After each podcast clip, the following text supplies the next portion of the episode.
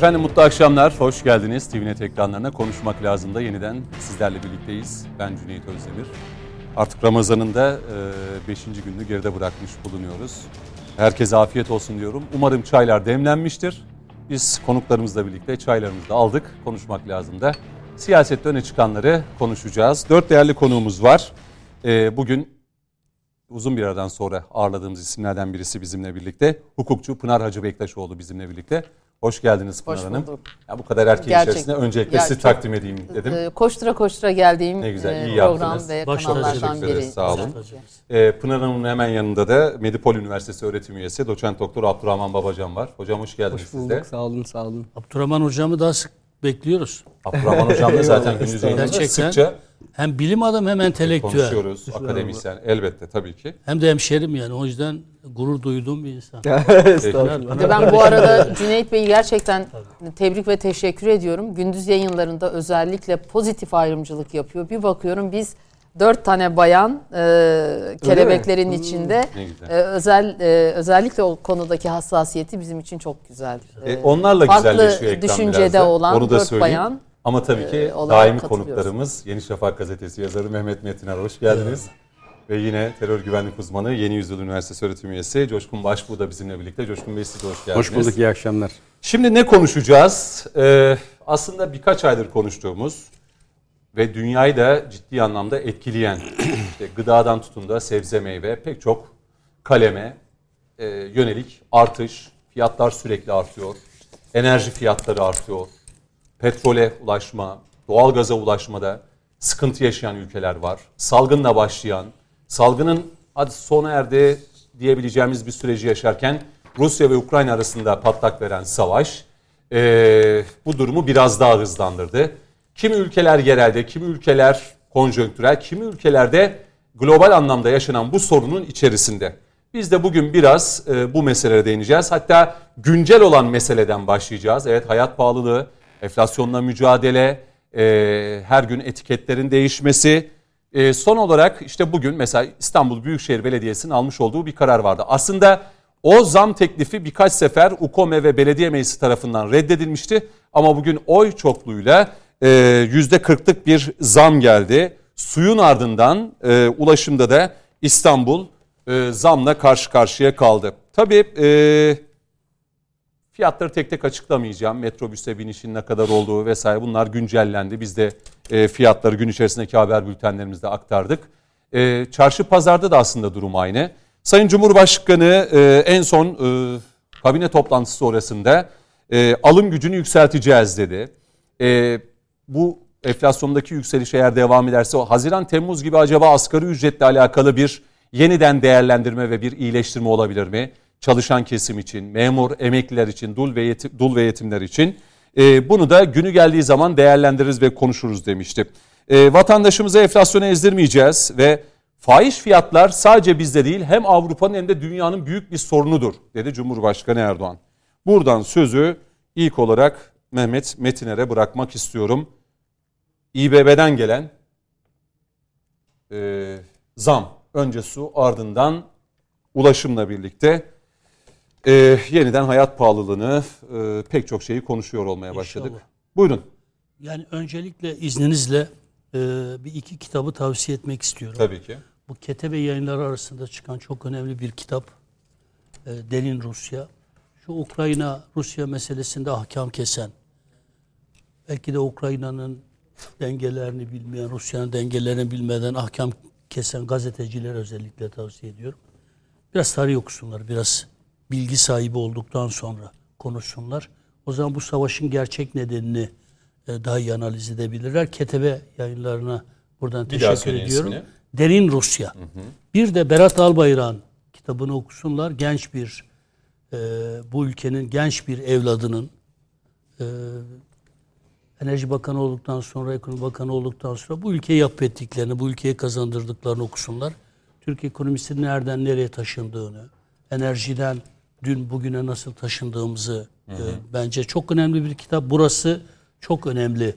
Kitabını mutlaka genç nesil okusun. Hasreten şey yapıyorum. Yani Berat Albayrak'ı her seferinde damat diye suçlayanların aslında nasıl büyük bir yeteneğe ihanet ettiklerini de haksızlık ettiklerini belki de anlamış olurlar. Peki. Büyükşehir Belediyesi meselesine gelince burada şöyle bir şey var. Şimdi işte Sayın Cumhurbaşkanımızın da işaret ettiği gibi küresel bir finansal kriz var. Bundan kaynaklı fahiş fiyatlar var.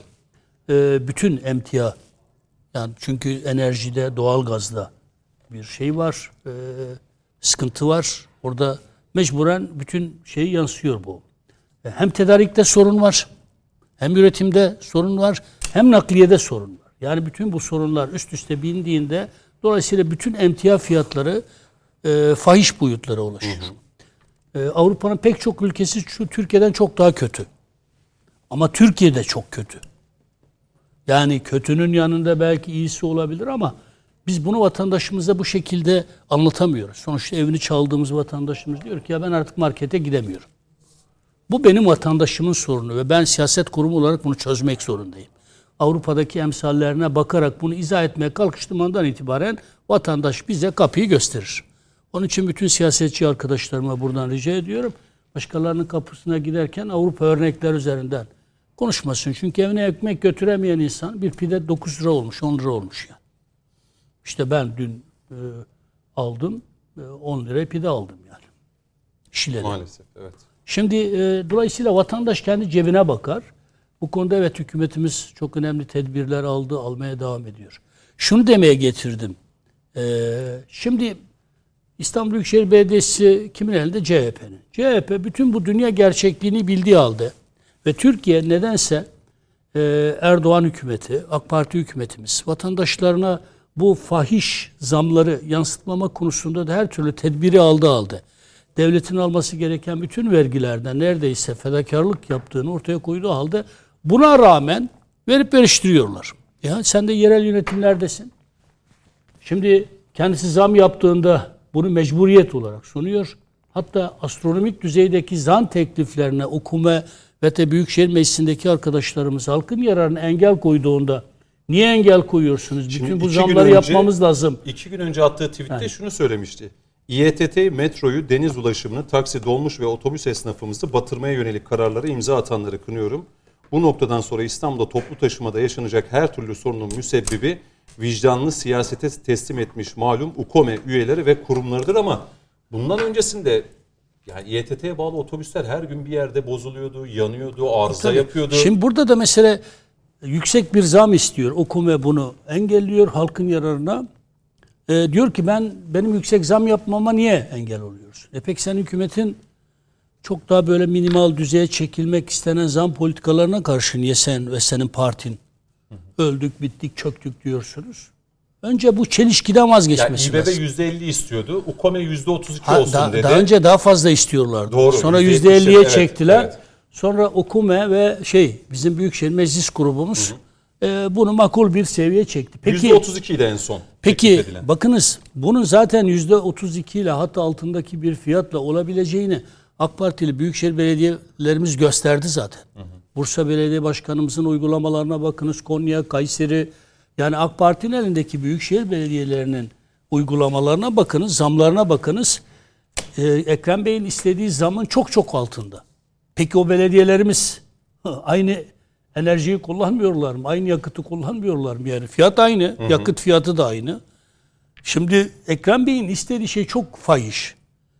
Şimdi bir de bu fahiş zamları engellediği için hukume, hukume üzerinden de hükümetimizi suçluyor. Yani diyor ki eğer yarın öbür gün ulaşımda bir sıkıntı olursa bunun müsebbibi de sizsiniz. Ekrem Bey kötü bir siyasetçi ve başarısız bir belediye başkanı. Ve ben e, kötü bir siyasetçi ve başarısız belediye başkanını başarısız belediye başkanısını örtmek için e, bir takım böyle argümantasyonlar üzerinden hareket etmesini de doğru bulmuyorum. Böyle belediye başkanlığı olmaz. Şimdi kendisinin Yani hayat pahalılığına karşı hükümeti en ağır sözlerle eleştiren CHP Genel Başkanı Kılıçdaroğlu ya da belediye Oradan başkanları genel olsun. başkandan söylesin. Genel Burada başkan. tasarruf sağlanıp yapılamaz mı yani eğer Mesela genel CHP başkanına o zaman çıkıp Ekrem Bey şunu söylesin. Sen genel başkanım. Bakınız doğalgaz fiyatına, doğalgaz biz enerjide dışa bağımlı bir ülkeyiz. Bu doğalgazı dışarıdan alıyoruz. Şimdi hükümet dışarıdan aldığı bu doğalgazı vatandaşına aynen yansıtmazsa artık hiçbir hizmet yapamaz. Onun için karışma. Eleştirme dese anlarım Ekrem İmamoğlu'nun. Yani bak bu mecburiyet halidir. Hani Türkiye kendi doğal gazını kendi vatandaşına fahiş fiyatla satan bir ülke olsa hepimiz kendi hükümetimize gereken her şeyi söyleriz. E doğal gazı dışarıdan alıyoruz. Buna rağmen hükümetimiz doğal gazı yani kendi %70 şeyinden sübvanse ediyor. sübvanse ediyor. E şimdi Ekrem İmamoğlu böyle bir partide siyaset yapıyor. Kendi genel başkanı her sabah akşam hükümetimize verip veriştirirken Ekrem Bey de diyor ki her şeye zam geldi. Ben de zam yapmak istediğimde e, beni engelliyorsunuz. Tamam mı? E, Peki istediğin zam ne kadar? Yüzde elli. Peki Bursa Büyükşehir Belediye Başkanım diyelim ki yüzde otuzla bunu yapabiliyorsa sen niye yapamıyorsun? Kayseri Büyükşehir Belediye Başkanım işte Konya Büyükşehir Belediye Başkanı, AK Parti'nin belediye başkanları niye bunu yapabiliyor da sen yapamıyorsun? Üstelik ben ona buna bakmam. Ekrem Bey sen adayken bana söz vermedin mi İstanbul halkına? Bize söz vermedin mi? Bir, ben asla zam yapmayacağım. Neye dayanarak söyledin bunu? Neye dayanarak söyledin? Asla zam yapmayacağım. İki, hiç yeni bir bütçe bütçeye gerek yok. İstanbul Belediyesi'nin mevcut bütçesi benim bu önerdiğim bütün projeleri yapmak için yeterlidir dedi. E geldikten bu yana sen belediyeyi iki buçuk misli şeye borca soktun. Hala dışarıdan e, borç almaya devam ediyorsun. Yani e, peki tamam bütün bunlara rağmen diyoruz ki Ekrem Bey sana lazım olan paralar dışarıdan da temin ettin. İki buçuk kat, iki buçuk kat borca da soktun belediyemizi. Peki tamam eyvallah. Peki üç yıl boyunca ya yaptığın bir tek eser söyle ya bilelim ya. De ki ben üç yıl oldu değil mi? şu projeleri vaat ettim. Bu projelerden yaptım. iki tanesini söyle ya biz de bilelim ya. Seni alkışlayalım ya. Kendi adıma bir İstanbullu olarak her türlü politik mülahazanın dışında Ekrem İmamoğlu proje siyaseti, eser siyaseti yaptığında alkışlamazsam namerdim ya. Ben bir İstanbulluyum. Ekrem Bey de benim seçilmiş belediye başkanım. Seçilmiş belediye başkanım. Desin ki ben 3 ay, 3 senede şöyle bir proje koydum ya biz mi göremiyoruz İstanbul'da yaşıyoruz. İstanbul'un her tarafına giden dolaşan insanlarız. Ekrem Bey bize hangi projelerini nasıl yaptığını anlatmak yerine habire ben suya zam istedim. Bu zammı engellediler. İyi de halkın yararını engelledi. Sen niye bunu şey yapıyorsun? Zam yapmak istiyorsun, engelliyorlar. E peki bunun bir örneği yok mu? İşte var AK Partili belediyeler. Sen önerdiğini çok çok daha altında fiyatlarla suyu da işte ulaşımı da sağlayabiliyorlar. Onlar nasıl sağlayabiliyorlar? Buna rağmen de projeler yapıyorlar. Bakınız ben Şile Belediyesi'nin her seferinde örnek gösteririm. Küçük bir belediye ya. Ekrem Bey git ya Şile Belediye Başkanımızla, Pendik Belediye Başkanımızla. Git bir otur konuş ya. Demin Zeytinburnu'ndan geliyorum ya. Neler neler yapılmış ya. Tanıyamadım Zeytinburnu'nu ya. Eski Zeytinburnu nerede? Şimdiki Zeytinburnu nerede? Kardeşim peki bunlar nasıl kendi bütçelerine göre şey yap, hizmet yapabilirler? Sen koskoca Büyükşehir Belediye Başkanıymışsın ya. De ki ben 3 yılda vaat ettiğim 10 tane projenin bir tanesini yaptım Ekrem Bey. Büyük projelerden bahsediyorum. Ya çeşme açtım. Şu bu değil yani çeşmeyi de şey yapma yani. Bir hayırsever bile gidip çeşme yaptırabilir yani. Onun için ben bu e, Büyükşehir Belediyesi'nin siyasetini şehir yönetimi açısından son derece sorunlu buluyorum. Kötü bir siyaset. Ekrem Bey birileri bu mecraya çekti. Ee, bir şey daha söyleyeyim. Kendisini daha önce de uyarmıştım. Yani bir büyü olarak uğraş, e, uyarmıştım. Çünkü aynı seçim bölgesinde birlikte siyaset yaptık. Benim seçim bölgemde belediye başkanlığı yaptı. Kendi genel başkanıyla bile karşı karşıya getirdiler. Öyle bir çevresi öyle bir e, şeyle oluşturulmuş ki şimdi yeni yeni işte tabii ki bizim adayımız Kılıçdaroğlu'dur. Biz onun arkasındayız demeye başladı. Çünkü Samimi kendi geldi genel başkanı bile bakınız çok gazeteciler açısından tahkik etsinler. Genel, kendi genel başkanları bile e, herkesin bulunduğu yerlerde artık adını zikrederek kendisine tavır almaya başladı. Ya sen onun sayesinde belediye başkanı olmuşsun. Şu an bir şehri O yönetmeye zaman şu mu oluyor? Sayın Cumhurbaşkanı bu milletvekilleriyle toplantısında yaptığı konuşmada şunu söyledi. Cumhurbaşkanlığı adaylığı meselesine dışarıya karşı renk vermeseler de arka planda saç saça baş başa bir kavga Aa, yaşandığı da net bir şekilde anlaşılıyor. Yani bendeki bilgi net bir bilgidir. Sayın Kılıçdaroğlu dinliyorsa yalanlasın ve de danışmanları izliyorlarsa iletsinler. Yarından tezi yok yalanlamasını bekliyorum. Hangi evde kimlerle yaptı toplantıyı biliyorum. Ve o toplantıda Ekrem Bey'in adını açık açık zikrederek zihin zemberek nasıl suçladığını biliyorum. Demek ki Ekrem Bey'in de artık bunlardan haberi oldu ki dünden beri de tabii ki bizim genel başkanımız Cumhurbaşkanı adayımızdır. Ee, biz Sayın Genel Başkanımızın, Cumhurbaşkanı adayımızın yanında izlemeye başladık. Peki. Şimdi e, aslında Mehmet Metiner'le başladık ama biz başlarken belki Abdurrahman Babacan. Bu arada hocam, bir şey söyleyeyim de izleyenler Tabii. açısından şiddetli bir baş ağrısı çekiyorum. Bazen böyle konuşurken bir dilim kesici. bir dilim Bir dilim şey yapıyor. e, kullandım. Onun için böyle bazen kelimeler İyiydiniz dolaşıyor. Bir ağrı kesici alalım. Başlayın yani. Bir ağrı kesici getirelim mi? Getirin İyisiniz kullandım iyi miyim? Peki.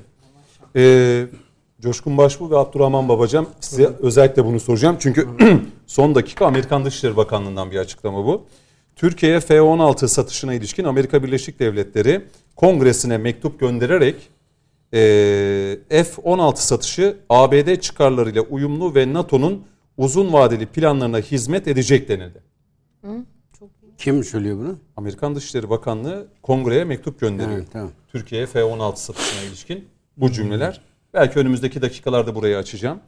Şimdi e, Pınar Hanım size döneyim. Bu Teşekkürler. zamlar, her şey Evet. güzel olacak. Mesela İzmir, Antalya, Mersin buralardan pek fazla bir şey duymadık. Hani bu konuda zam yapalım, şunu yapalım. Tabii bilemiyoruz orada da fiyatlar ne oldu ee, takip edemiyoruz. Hani Çok göz önünde Acaba Ekrem. İmamoğlu çok böyle geri planda kaldı bu süreçte. Yine bir çıkış yapmak adına iki gün önce İBB'yi batıracaklar işte ulaşımı şu hale getirecekler vesaire. Bunun sorumluları başkalarıdır ben değilim diyerek topu bir anlamda birilerinin üzerine atmaya çalıştı. Sonra zam kararı çıktı bir anda sudan sonra. Ve tabii ki enflasyon, zamlar, İBB de buna uydu. Sayın Cumhurbaşkanı Türkiye'yi dünyanın en büyük 10 ekonomisinden biri yapma kararımızdan asla geri adım atmayacağız. Bu hedefi milletimizin yeni kızıl elması olarak görüyoruz. Milletvekilleriyle olan buluşması sonrasında bunu söylüyor. Hem vatandaşlarımızı enflasyona ezdirmeyecek hem de bizi ekonomideki hedeflerimizden uzaklaştırmayacak bir yöntemle işin içinden çıkacağız. Şimdi yeni bir safhaya geçiyoruz. Hedefimiz insanlarımızın fahiş fiyat artışı ve yüksek enflasyon sebebiyle gerileyen alım gücünü eskisinin de üzerine çıkarmak. Bunu da başaracağız. Bu nasıl olacak diye belki sözü hem size vereyim Pınar Hanım hem de İBB'nin belki bu e, zam kararını, yaşananları da değerlendirmenizi isteyeceğim. Buyurun. Evet. Şimdi 20 yıldır e, Türkiye'de neredeyse e, hani e, AK Parti dönemlerine baktığımızda e, iktidarlar döneminde işte 7 yaşında olan e, 2002'de 7 yaşından itibaren e, hemen hemen bütün gençlik ve bizim gibi orta yaş ve e, diğer yaş grubunda olan herkes e, şöyle bir şeye alışkındı. E, yıllar geçse, aylar geçse e, böyle milimetrik değişen fiyatlar. E, her anlamda ama. E, yani hayatın her alanında e, bireyin tüketimine e, tahsis edilmiş her e, emtia, her e, kiradan tutun, araba, ev, e, işte oyuncak, çocuklar açısından ne bileyim ne derseniz bunlarla ilgili e, bir farkındalık yaratacak hiçbir e, çıkış olmadı Türkiye'de 20 yıl boyunca. E, şimdi birdenbire tabii dünyayla teması çok fazla olmayan e, toplum için, toplumun bir kesimi için şu an bu olağanüstü şaşırtıcı bir şey. E, her gün ner- neredeyse raf, e, laf- raflarda değişen etiketleri gördükleri zaman. E, gençler açısından aynı şey. Yani ayda 3-4 kez gittikleri sinemaya e, bir kez gitmeyi düşünmek e, onlar açısından çok e, problemli bir durum haline geliyor. E, veya e, arabasına benzin dolduran bir e, kişi için e, arabasına haftada bir aldığı e, benzinin e, yetmediğini, haftada bir, iki haftada haftada bir. bir. Şimdi o, o süreler artıyor ama ödediği rakam çok yükseliyor vesaire. Yani Türkiye Vatandaş kendinden kısmaya başladı. Yani yine alıyor, Tabii. her şeyini alıyor ama kısmaya başladı şu an. Tabii Gördüğümüz ama o. ama bu e, yani şey bir beden düşünün, bir bünye düşünün. E, devamlı her gün aldığı bir e, gıdadan mahrumiyet gibi geliyor insanların çoğuna. Yani e, Türkiye toplumu gerçekten rahat yaşamayı öğrenmiş. O rahat ve konforlu alana göre kendisini konumlandırmış.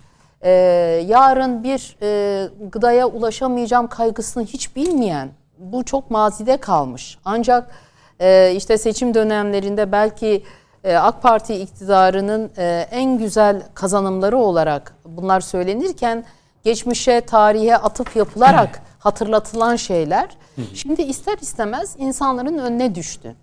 Ama tabii insanlarımız aynen e, Sayın Vekilimin dediği gibi e, bunu dünyayla, pandemiyle işte 1900 şey e, 2012 MIT kriziyle beraber, işte geziyle beraber, 2015 darbesiyle birlikte e, şu an içinde bulunduğumuz savaş ortamı, bütün bunlar Suriye, e, göçmenler, mülteciler bunlarla birlikte bir gerekçeyle gerekçelendirmeye çalıştığınız andan itibaren kimisi hiç dinlemek istemiyor. Yani e, ne yaparsanız yapın. Yani ben o gün bir yayında e, yani şu, en basitiyle dedim ki yani bakın Brent petrolün fiyatı e, 2020 yılında yani çok uzak bir tarih iki yıl değil. önce, salgının 2 başladığı yıl e, önce 49 dolarmış.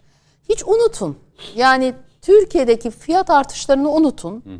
Doları falan onları da unutun. Her şey bir tarafa bırakalım. 49 dolar olan 140 dolara çıktı. Brent petrol şu an kendi dolar olarak 3 katı 4 katına çıkmış durumda.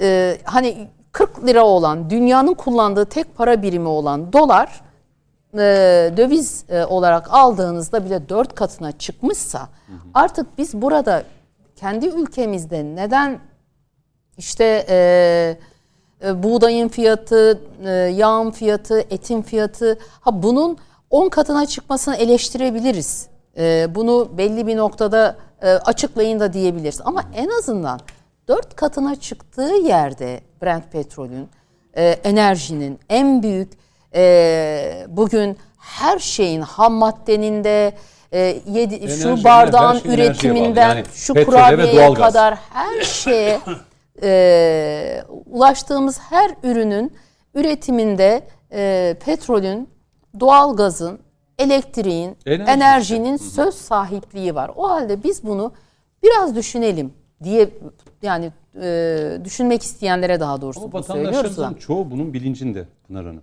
Evet. Yani. Yani. bakın e, şimdi her ay şu söyleniyor işte e, bunun daha kötüsü gelecek ve toplum burada bir e, hani böyle Patlama baş kaldırı gelecek. demeyeceğim ama yani göreceksiniz bunun daha beteri. Ama toplum gerçekten feraset sahibi, biraz halden anlayan bir toplum. Yani kendi ülkesinin haliyle dünyanın içinde bulunduğu hal arasında bir kıyas yaparak halden anlayan bir toplum olduğu için isyan ediyor, serzenişte bulunuyor. Ee, işte her gün markete gittiğinde bir e, hafif bir eleştiri, bir e, sitem ediyor ama günün sonunda son tahlilde bunun bir nedeni, makul bir sebebi olduğunu. Çünkü bakın bugün İBB, yani ben İBB niye bu kadar zam yaptı demiyorum. Onun da kendi içinde bir haklılığı var. ama işte mazot, benzinin o ona fiyatı. bağlı. Ama şunu da ben beklerdim açıkçası. Yani bugün yerel yönetimde, e, yerel yönetim üzerinden e, genel siyasete giden bir başarı hikayesinde Tayyip Erdoğan bunu başarmıştır.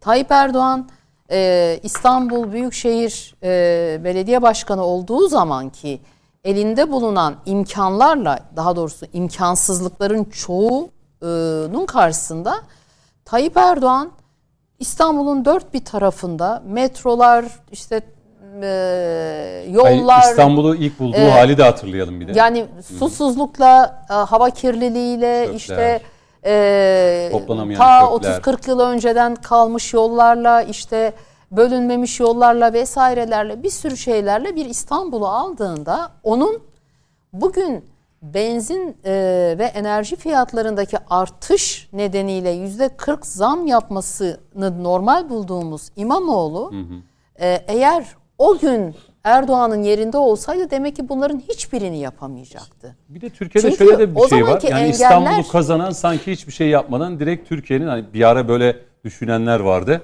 Direkt Cumhurbaşkanı adayı ülkeyi de yönetir. Evet ama e, doğrudur. Yani ben bakın bugün İBB'nin bu zam yapmasını dışında olan bakın bir sayın şu, şöyle düşünün. E, bir öğrenci dersine sınavına çalışmadı mı zayıf alır. Bu normaldir.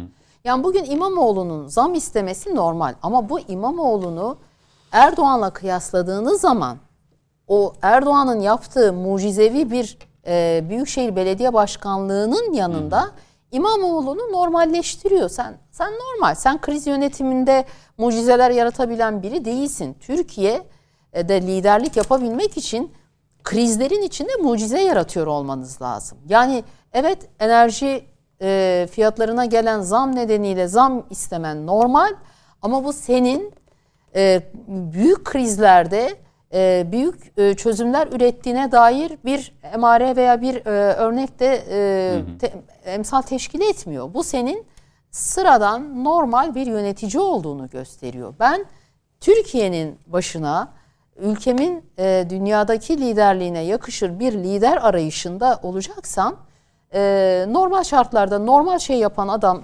olamaz. Bu, bu kişi Tabii bu istersen olamaz. bugün gelen zamla birlikte ben baktım sosyal medyada.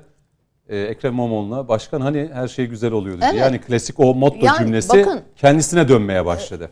Kısa vadede belki uzun vadede 21 Aralık'ta e, dolarla ilgili işte e, kur korumalı mevduatta geçişle ilgili süreçte eleştiri yapılabilir.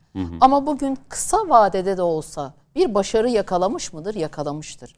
O zaman e, bu müdahale yapılırken herkes şunu demedi mi? İki ay, üç ay içinde göreceksiniz daha neler olacak. Bakın belki uzun vadede sıkıntıları olabilir. Ama önemli olan bir e, iyi e, liderin kritik anlarda sizin benim gibi değil, sıra dışı düşünüyor ve sıra dışı hareket ediyor olmasıdır.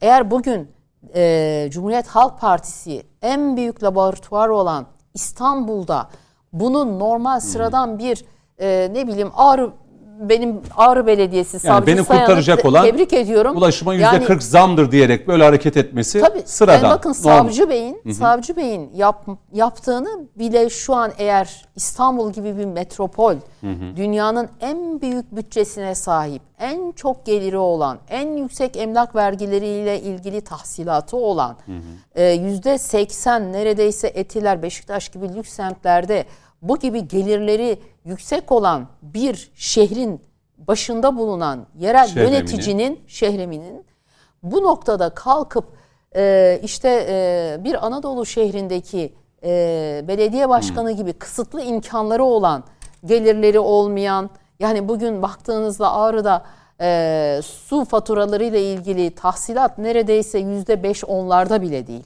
Ama ona rağmen, ona rağmen Ağrı'da e, işte Pek çok şeyde yani. e, Erzurum'da, Örnek verdi. Kayseri'de, Konya'da, Erzurum'da. Balıkesir'de, Yani siz Bursa'da. bugün gidin Ağrı'da bizim e, emlak, siz vatandaşa deyin ki emlak vergisiyle ilgili borcum var dedin de vallahi döverler Ben adamı. şu aklıma geliyor. Ya ödemeyi bırakın. Şu, şu aklıma geliyor. Mesela seçim döneminde Yani Kağıthane- gerçekten. Ben Kağıthane'yi çok iyi bilirim. İlk aldığımız ilçe belediyesiydi. Dağ, Taştepe, Deretepe. Ben hem büyükşehir ilçe e, ilde Tayyip Bey'in danışmanıydım hem de Kağıthane ilk aldığımız yer olduğu için orada. Bilirim Kağıthane'yi. Kağıthane şimdi gidin görün. Yani hep AK Parti yönetiyor. İlçe olduğundan beri. Kısa bir süre CHP'li. O da vefat etti. Yeniden bizim meclis çoğunluğu CHP'deydi. Bir tek belediye başkanı AK Partiliydi. Biz öyle bir kadroyla. Bir gidin bakın şu an Mevlüt Başkanımı da tebrik ediyorum. Kağıthane çok Fazla farklı. Mi? Bağcılara gidin. Biz Feyzullah Başkanımızla çizmelerimizle dolaşırdık ya. Ya ya belediyecilik AK Parti'nin işi kardeşim. Şöyle bir Yani sen yapamıyorsan ma- efendim iktidar beni engelliyor. Bakınız engellemiyor ama tut ki engellesin. Sayın İmamoğlu iktidarın seni engelleyebileceğini varsaymadan nasıl o kadar gökteki yıldızları bile vaat ettin? Vaat ediyorsun, seçiliyorsun. Sonra yapamadığın zaman da iktidar beni engelliyor. Valla Tayyip Erdoğan da geldiğinde meclis çoğunluğu gene CHP'deydi. Ben o tarihte Büyükşehir Belediyesi'nde başkan danışmanıydım. Ne zorluklarla karşılaştığımızı bilirim. Buna rağmen Tayyip Erdoğan'dan hiçbir şikayet yok ve Pınar kardeşimin dediği gibi devasa da hizmetler yaparak Sayın Türkiye. Vekilim hatırlar mısınız e, şey metro e, ve metrobüs e, tüne, yani şeyden giden metrobüs e, projesiyle ilgili o zaman Kadir Topbaş e, döneminde. Kadir Topbaş döneminde çok iyi hatırlıyorum. Çok o kadar e, anlayamamıştım. Yani durmadan O Dalga projeye geçenler de vardı o dönem. ama o proje devamlı mahkemeler idare mahkemesi tarafından devamlı işte anıtlar e, kurulu ve bunların e, engellemeleri nedeniyle yani idari anlamda verilen kararlar nedeniyle hep yürütmeyi durdurma, hep iş, e, inşaat durdurma. Sonra anlaşıldı ki o zaman FETÖ'nün e, yargıdaki ayağı ve anıtlar kurumundaki Metrobüsü şu an İstanbul trafiğinden alıp çıkaralım. İstanbul Bittik. perperişan. Tespit. Şimdi Ama bakın orada e, FETÖ'nün o zamanki idari yargıdaki yargıçları e, projeye Engelleme, engel durdur. iki yıl durdurmuşlardı. Yanılmıyorsam bu yeni kapıyla bilmem ne arasındaki e, bağlantıda işte e, şey tarihi eserler vardı Şöyle bir ama ekle- FETÖ'nün de vardı o zaman. Şöyle bir ekleme yapayım ve Coşkun Başbuğ'a geçeceğim. Soruda Abdurrahman Hocama. Yani seçim döneminde vaatler neydi işte AK Parti belediyeciliğine işte tasarruf yapmamışlar, har vurup harman savurmuşlar, vakıflar şu falan. Peki bu kadar tasarruf sağlandıysa ulaşım Ha e, şimdi, kalemi karşılanamaz çok mı vesaire. Yani ama bir bele Bir, belediyenin bir yap- İspanyol bir Evet. sanatçı, e, flamenko sanatçısı Garcia bilmem ne diye bir bayana 400 bin lira mı ödenmiş? Şimdi İyi, ona bakıyorum güzel. da. Yani 400 bin lirayı siz bir flamenko sanatçısına bir saatine ödüyorsanız pardon yani şu kıtlıkta ben sanata karşı değilim ben de izlerim. Ama kalkıp da Cemil, Cemal Reşit Rey'de bir saatlik konser için bir e, flamenko sanatçısına bu parayı ödeyenin e, bu kadar da yani feryat içinde zam yapmasaydık batıyorduk şeklindeki açıklamasını samimi bulmuyoruz. Bu konuda savcı sayan e, Büyükşehir Belediyesi İBB'nin dilinden anlıyor. İyi de mücadele ediyor. Buradan da Savcı Bey'e Yani ben selamlarımızı iletelim. bilmiyorum yapmaya Şimdi- çalışıyorum. Ata, Ee, Ata Yordum Ağrı'ya da Savcı Sayan'a da selamlarımı iletiyorum. Coşkun Bey, e, Cumhurbaşkanı Erdoğan yine milletvekilleri toplantısında şuna vurgu yapıyor. Vesayetle, terör örgütleriyle, darbeyle elde edemedikleri neticeyi ekonomi üzerinden devşirmeye çalışanların 2023 hesaplarını bozmak hepimizin namus borcu. E, yine ekonomide yaşananlara dair birkaç örnek verdi. Mesela dedi ki arkadaşlarımız dün, ya bu aslında bir Cumhuriyet tarihinde bir ilktir. Filipinlere atak helikopterleri teslimi için gitti. Ya. Onun görüntüleri de paylaşıldı. Düşünün ki şimdi biz helikopter ihraç eder hale geldik diyor Sayın Cumhurbaşkanı. Bu arada Altı Muhalefet Partisi'ne de Macaristan'daki seçimleri e, hatırlatıyor. Orada da diyor bir altılı çıktı ve bunların koordinatörlerinin kimler olduğunu biliyorsunuz. Aynı odak koordinatör oldu diyor orada.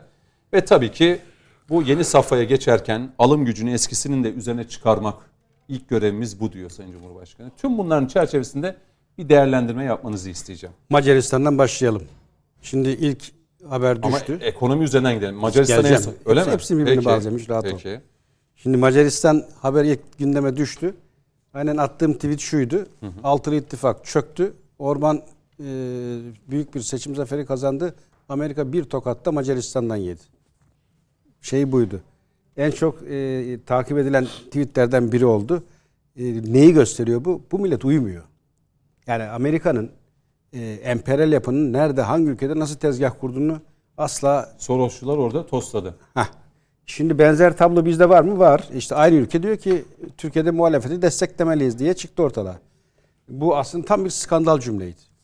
Milletçe tepki göstermeliydik. Sen kimsin? Bizim buradaki iç işlerimize karışıyorsun. Hangi cüret, hangi sıfatla dememiz lazımdı. Ve bunu en başta muhalefetin yapması lazımdı. Çünkü üzerine bir leke var. Ben şimdi muhalefetteki bir parti yöneticisi, lideri olsam Amerika'nın böyle bir lafı bana zuldür. Benim neyimi destekleyeceksin sen veya niye benimle bir yol almak gibi bir e, politika izleyesin diye kendimi töhmet altında hissederdim. Ama olmadı.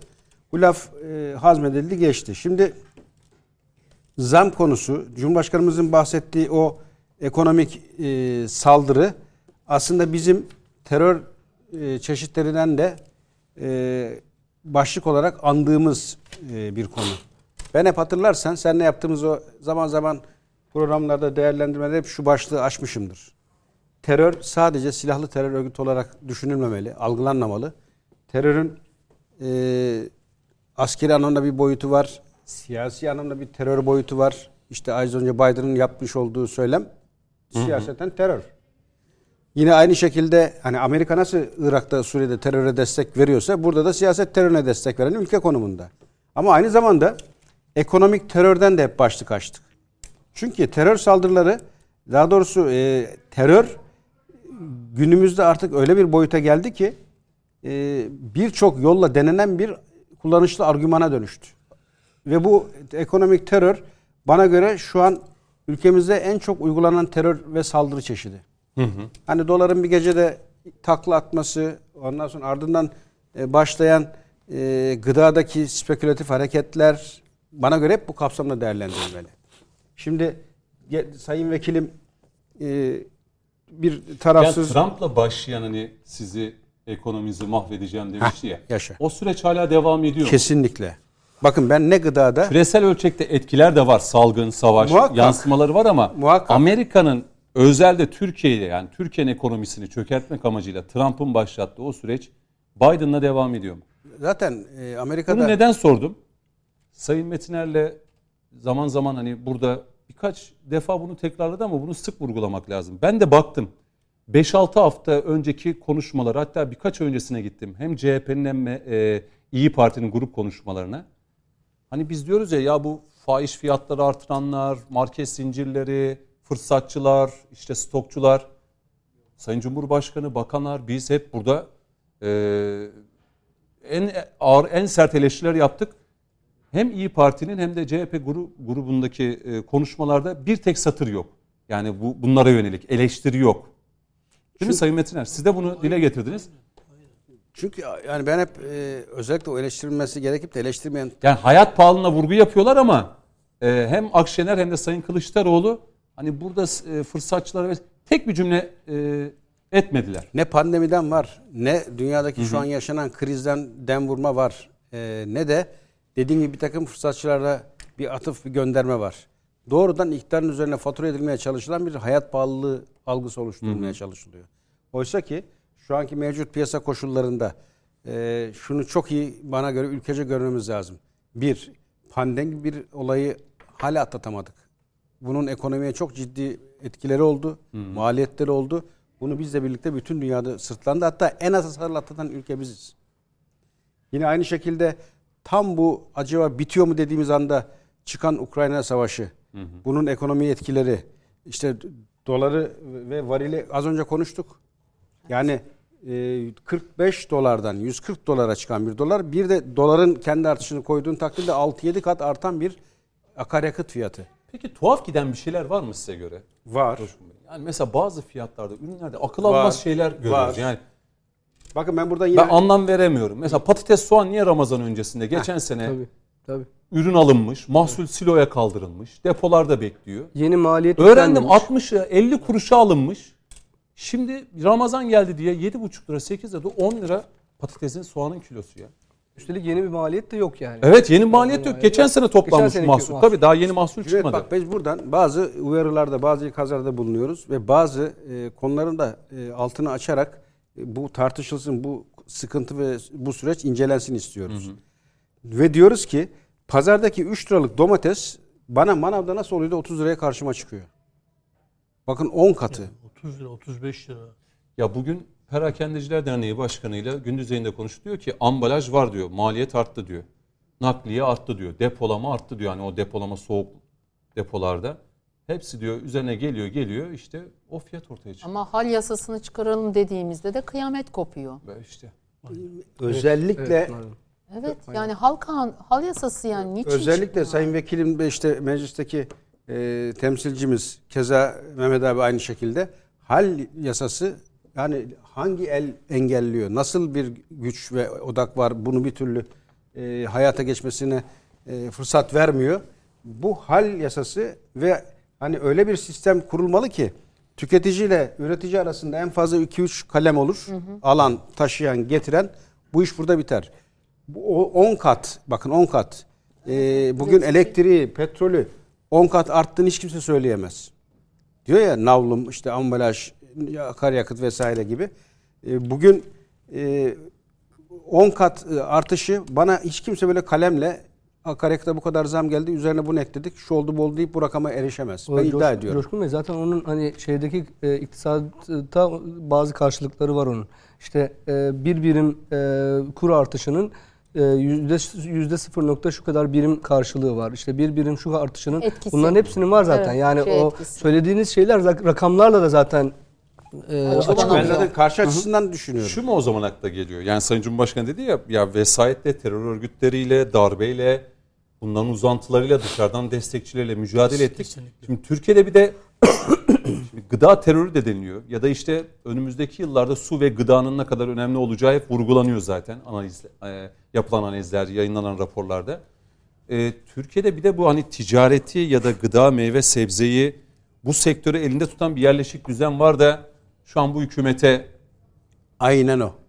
Baş mı kaldırmış Kafa tutuyor. Evet. Benim bütün şahsi kanaatim o. Sizce Ve- başka, bu masadaki dört kişi de aynı şeyi düşünüyor başka mu? türlü Öyle olması mümkün mü ya? Sayın- siz de öyle Mümkün düşünüyor ya? musunuz? Öyle. Anormal, çok Öyle anormal öyle bir durum var. Öyle Altında ne var bilmiyorum ama çok Cüneyt, anormal biz bir şeyler var. Zamanında e, bir Ya bir yerleşik düzen var diyorsunuz Bak, Türkiye'deki zaman- ticareti. Kesinlikle zamanında bir istihbari açıdan da değerlendirdiğimizde ben şahsen ülkem adına her türlü mücadeleyi yürüttüm. Ve aynen açtığım başlıklardan biri oydu. Sokaktaki bakkalı bitirdiğin an, gıdayı 3-5 kalem tekel şirkette bağladığın an ileride güdüm altına girersin. Şimdi düşünsenize şu kadar Milli kişi Güvenlik Kurulu'nda da bu Konuş. değil mi konuşuldu ve şey tehdit olarak görüldü. Kesinlikle ya. Bir milli güvenlik sorunu bu ya. ya düşünebiliyor İktisadi musunuz? güvenlik. Şu masadaki İktisadi güvenlik. şu masadaki oturan kişi kadar bir yapı Türkiye'nin bütün Türkiye'nin koca Türkiye'nin gıdasına yön veriyor. Ben Mehmet abiyle oturup anlaştığım takdirde şu fiyat uygulayalım dediğimiz takdirde Peki bu kim şey engelleyebilir? düşüyor? Rahmetli Demirel'in söylediği işte tencerenin kaynayan tencerenin Tencerenin düşüremediği iktidar yoktur İktidar lafı yok. Bu- doğru laftır. Öyle. Bakın şu laf da çok önemli. Yani şey mi düşünüyor? Ya bir sürü badire hani Pınar Hanım 2012'deki 12'den. MİT MİT kriziyle bir. kriziyle birlikte belki biraz daha geriye gelebiliriz. 2011 diyelim. Belki. Dershanelerle bir. Ha, evet o tartışmalar vesaire.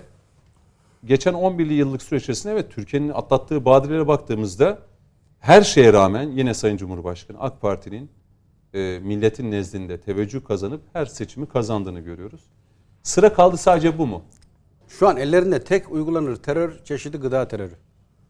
Ve en etkili bana Çok göre. etkili. Çok etkili. Ve Bir yaklaşmakta olan bir başka tehlike var, tehdit var. Onu Abdurrahman Hocam benden çok da iyi değerlendirir. Ee, Amerika yeni bir argüman, yeni bir uyum planı devreye alacak. Türkiye'yi tekrar Amerikancı bir çizgiye çekmek için. başladı zaten stratejik Bu, toplantı. bunu göreceksiniz. Bu AK Parti'nin misyonunu bi- bitirmeye dönük bir operasyondur. Tekrar Amerika'nın derin NATO'nun çizgisine oturmuş bir AK Parti bundan sonra umut vaat eden, e, söylemleri açısından da tutarlılık arz eden bir parti olmaktan çıkar ve biter, tamamen biter. Yani bu ben böyle bir tehlikenin yaklaşmakta olduğunu görüyorum. İçini şu an için Havayı, dolduramıyorum. havayı kokluyorsunuz yani. ben kokluyorum. Evet. Benden sadece Ona ya dair ona dair bazı emaneler hocam var. Evet. Belki iyi birazdan söz vereceğim. Coşkun Başbuğ'un. Şimdi e, gıdada gıdada hani etkisine şöyle bir örnek vereyim. Benim çok sevdiğim bir laftır. Aç insanlar inançlarını yer. Bugün sokaktaki insan inandığı değerler var ama kabul etmek lazım. Hayat çok zor. Yani pahalılık gerçekten e, ciddi boyutlarda ve herkesin bir aile reisi, bir anne, bir baba, olarak endişesi akşam eve ekmek götürme sıkıntısı. Dolayısıyla bu süreç içerisinde acilen çözüm bulunması gereken konu bu. Bunun için Cumhurbaşkanımız bugün bu konuyu öne çekerek bir takım atıflarda bulundu. Ve ekonomik terörden bahsediyor bakın. Şimdi e, gıda konusunda e, acil çözüm bana göre şahsi fikrim. Tanzim satışlar, o belediye tanzimler zamanında çok iş yaptılar. Ve gerçekten de piyasayı kıran hamlelerdi. Şu an benzer tedbirler muhakkak alınmalı. Çünkü gıdada ben e, ısrarla tekrar altını çiziyorum. Bir klik, bir yapı ısrarla fiyatları tutarak, artırarak hatta ve hükümetin aldığı her tedbire de karşı atakla cevap vererek bir pozisyon alıyor. KDV indirimi niye hep tartışıyoruz? Fiyatlara yansımadı veya bir şekilde e, halk bunun etkisini hissedemedi diye. Çünkü direnen bir yapı var. Bu yapı e, sadece Türkiye için geçerli değil ha. Yani isim anmıyorum reklam olmasın veya cevap hakkı doğmasın diye. Benzer e, gıda marketlerinin birçoğunu Yunanistan'da da görüyorsun, Fransa'da da görüyorsun, Almanya'da da görüyorsun. Yani bu masonik yapılanmayı, bu teşkilatı biz görmeyelim mi? E şimdi ta oralarda kuyruğu olan bir yapının bugün ülke lehine Orada fahiş fiyatlar sadece bizim değil, Avrupa'da da şu an etiketler almış başını gidiyor. Kuzey Avrupa ülkelerinde oralara hiç girmiyorum. Hollanda Başbakanı çıktı dedi. Önümüzdeki 10 yıl dedi pek çok şeyi kısıtlayacağız ve Yoksullaşacağız dedi. Yoksullaşacağız, fakirleşeceğiz dedi. Şimdi bu e, fiyat konusunda e, kasıtın olduğunu bir kere bana görebilmekte fayda var ve bakın buradan söylüyorum Sayın arş- Cumhurbaşkanı bunlarla mücadelesini kazanacak mı? Öyle bitirelim. işte to- toplulukla e, bakın hep birlikte e, bu milli mesele, milli beka bu gıda konusu. Sabırla. Bu sadece Cumhurbaşkanımızın yapacağı bir iş değil. Sabret, çok sabırlı. Bizler de dahil olacağız. Bizler de İşte müdahil olacağız. milletvekillerine Herkes. mesajı veriyor zaten.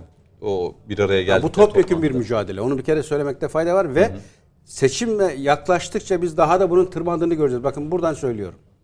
Şimdi e, Daha da zorlu, da- zorlayacaklar da- diyorsun. Zorlayacaklar. Her Marketleri, yol rafları, deneyecekler. Çünkü bakın cebine. muhalefetin ısrarla işlediği başlık bu. Eviriyor, çeviriyor, hiçbir şey bulamıyor. Atak helikopteri diline almaz, ağzına almaz. Dışarıdaki birçok o askeri hamleler, kazanımlar, siyasi boyutlar Türkiye'nin şu anki itibarını asla görmez. İhracat mesela Cumhuriyet tarihinin rekorunu kırdı aylık bazda. Onu Hadi. da ekleyeyim belki hani bu. Döner dolaşır işi pahalılığa ve e, işte geçim zorluğuna getirirler. Çünkü eldeki tek argüman o. Şimdi e, burada kasıt var mı? Elbette var fiyatlarda. Bakın elbette var. Şimdi Mehmet abinin az önce vermiş olduğu örnek. Bugün Türkiye'de daha doğrusu yani e, bütün artık dünya bir köye dönüştü teknoloji sayesinde. Hakkari'deki, Van'daki, Ağrı'daki fiyat neyse İstanbul'daki de aynı. Hani bu, buradaki bir e, kira 5 lira olup da orada 3 liraya düşmüş değil. Standart hep aynı oturdu.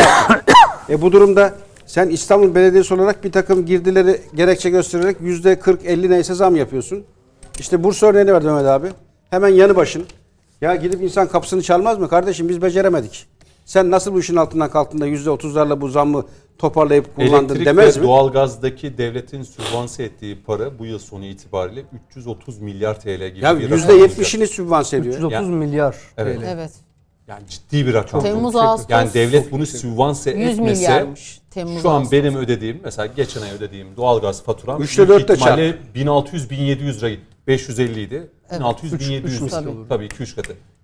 Bab- Babacan'a döneceğim eğer bittiyse. Devam edeceğiz. Öyle bir Edeceğiz masa nasıl olsa. kurduk tamam. Yani son cümle şunu söyleyeyim öyle Abdurrahman Hocam'a e, pası atayım. Burada kasıt var. Yani o yüzde elli zam boşuna engellemiyorlar. Onu sen e, hani moda ya şu ara e, bazı televizyon kanallarına Fox'a çıkar böyle sunumlarla yansılarla e, bir takım anlatımlar başladı seçim yaklaştığı için. Alırsın dersin ki hemşerim bu yüzde elli zamın gerekçesi bunlar. Kalem kalem izah edersin herkes de kani olur. Yandaki belediye %30'la bir diğeri %25'te bu süreci geçiştiriyor ve durumu kurtarıyor iken sen bir anda %50 %40'ları yapmandaki kasıt Yani %50 de bizim teklifimiz üzerine çekilen %50 Tabii. yoksa çok Daha da fazla. fazlaydı. İBB'nin karlılıkları azalmadı ki yani. Mesela dese ki İspark'taki gelirim şu kadar düştü. Ama Örneğin. İspak zarar etti.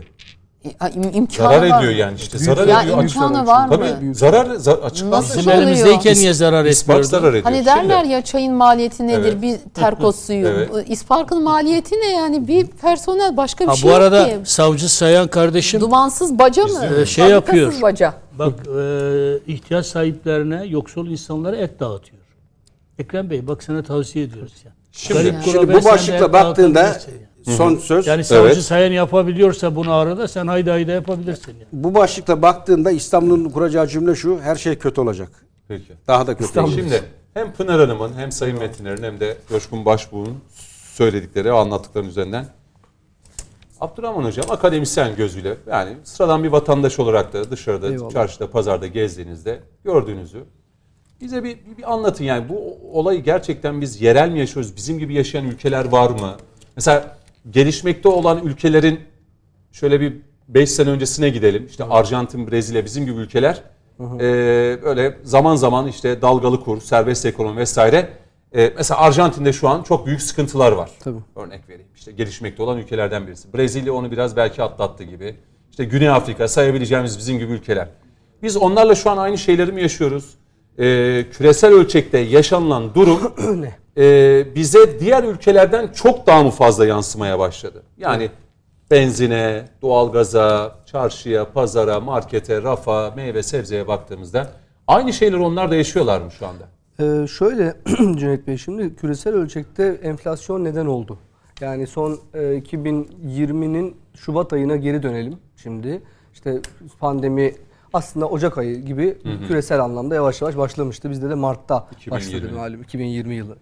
Şimdi o, o orada bir şeyler oldu. Yani iki, iki yıldır aslında dünya bir şeyler yaşıyor. Dünya ekonomisinin yapısında ve tüketici davranışlarında bir bozulma yaşandı. Onun bir altını çizelim. Ne demek? Şu demek.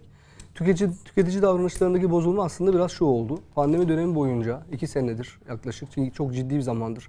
Bütün küresel ölçekteki e, hacmi ele alırsak e, insanların hizmetlere dönük taleplerinde bir azalma yaşanırken mallara dönük taleplerinde artmalar yaşandı. Çünkü her taraf kapandı. Dolayısıyla hizmet sektörü hizmet sektörü bir bütün olarak e, yerini mallara dönük taleplere bıraktı. Bu yüzden ciddi bir o süreç içerisinde mal talebi birikmesi oldu. Mal, ta- mal, mal talebinin birikmesi oldu.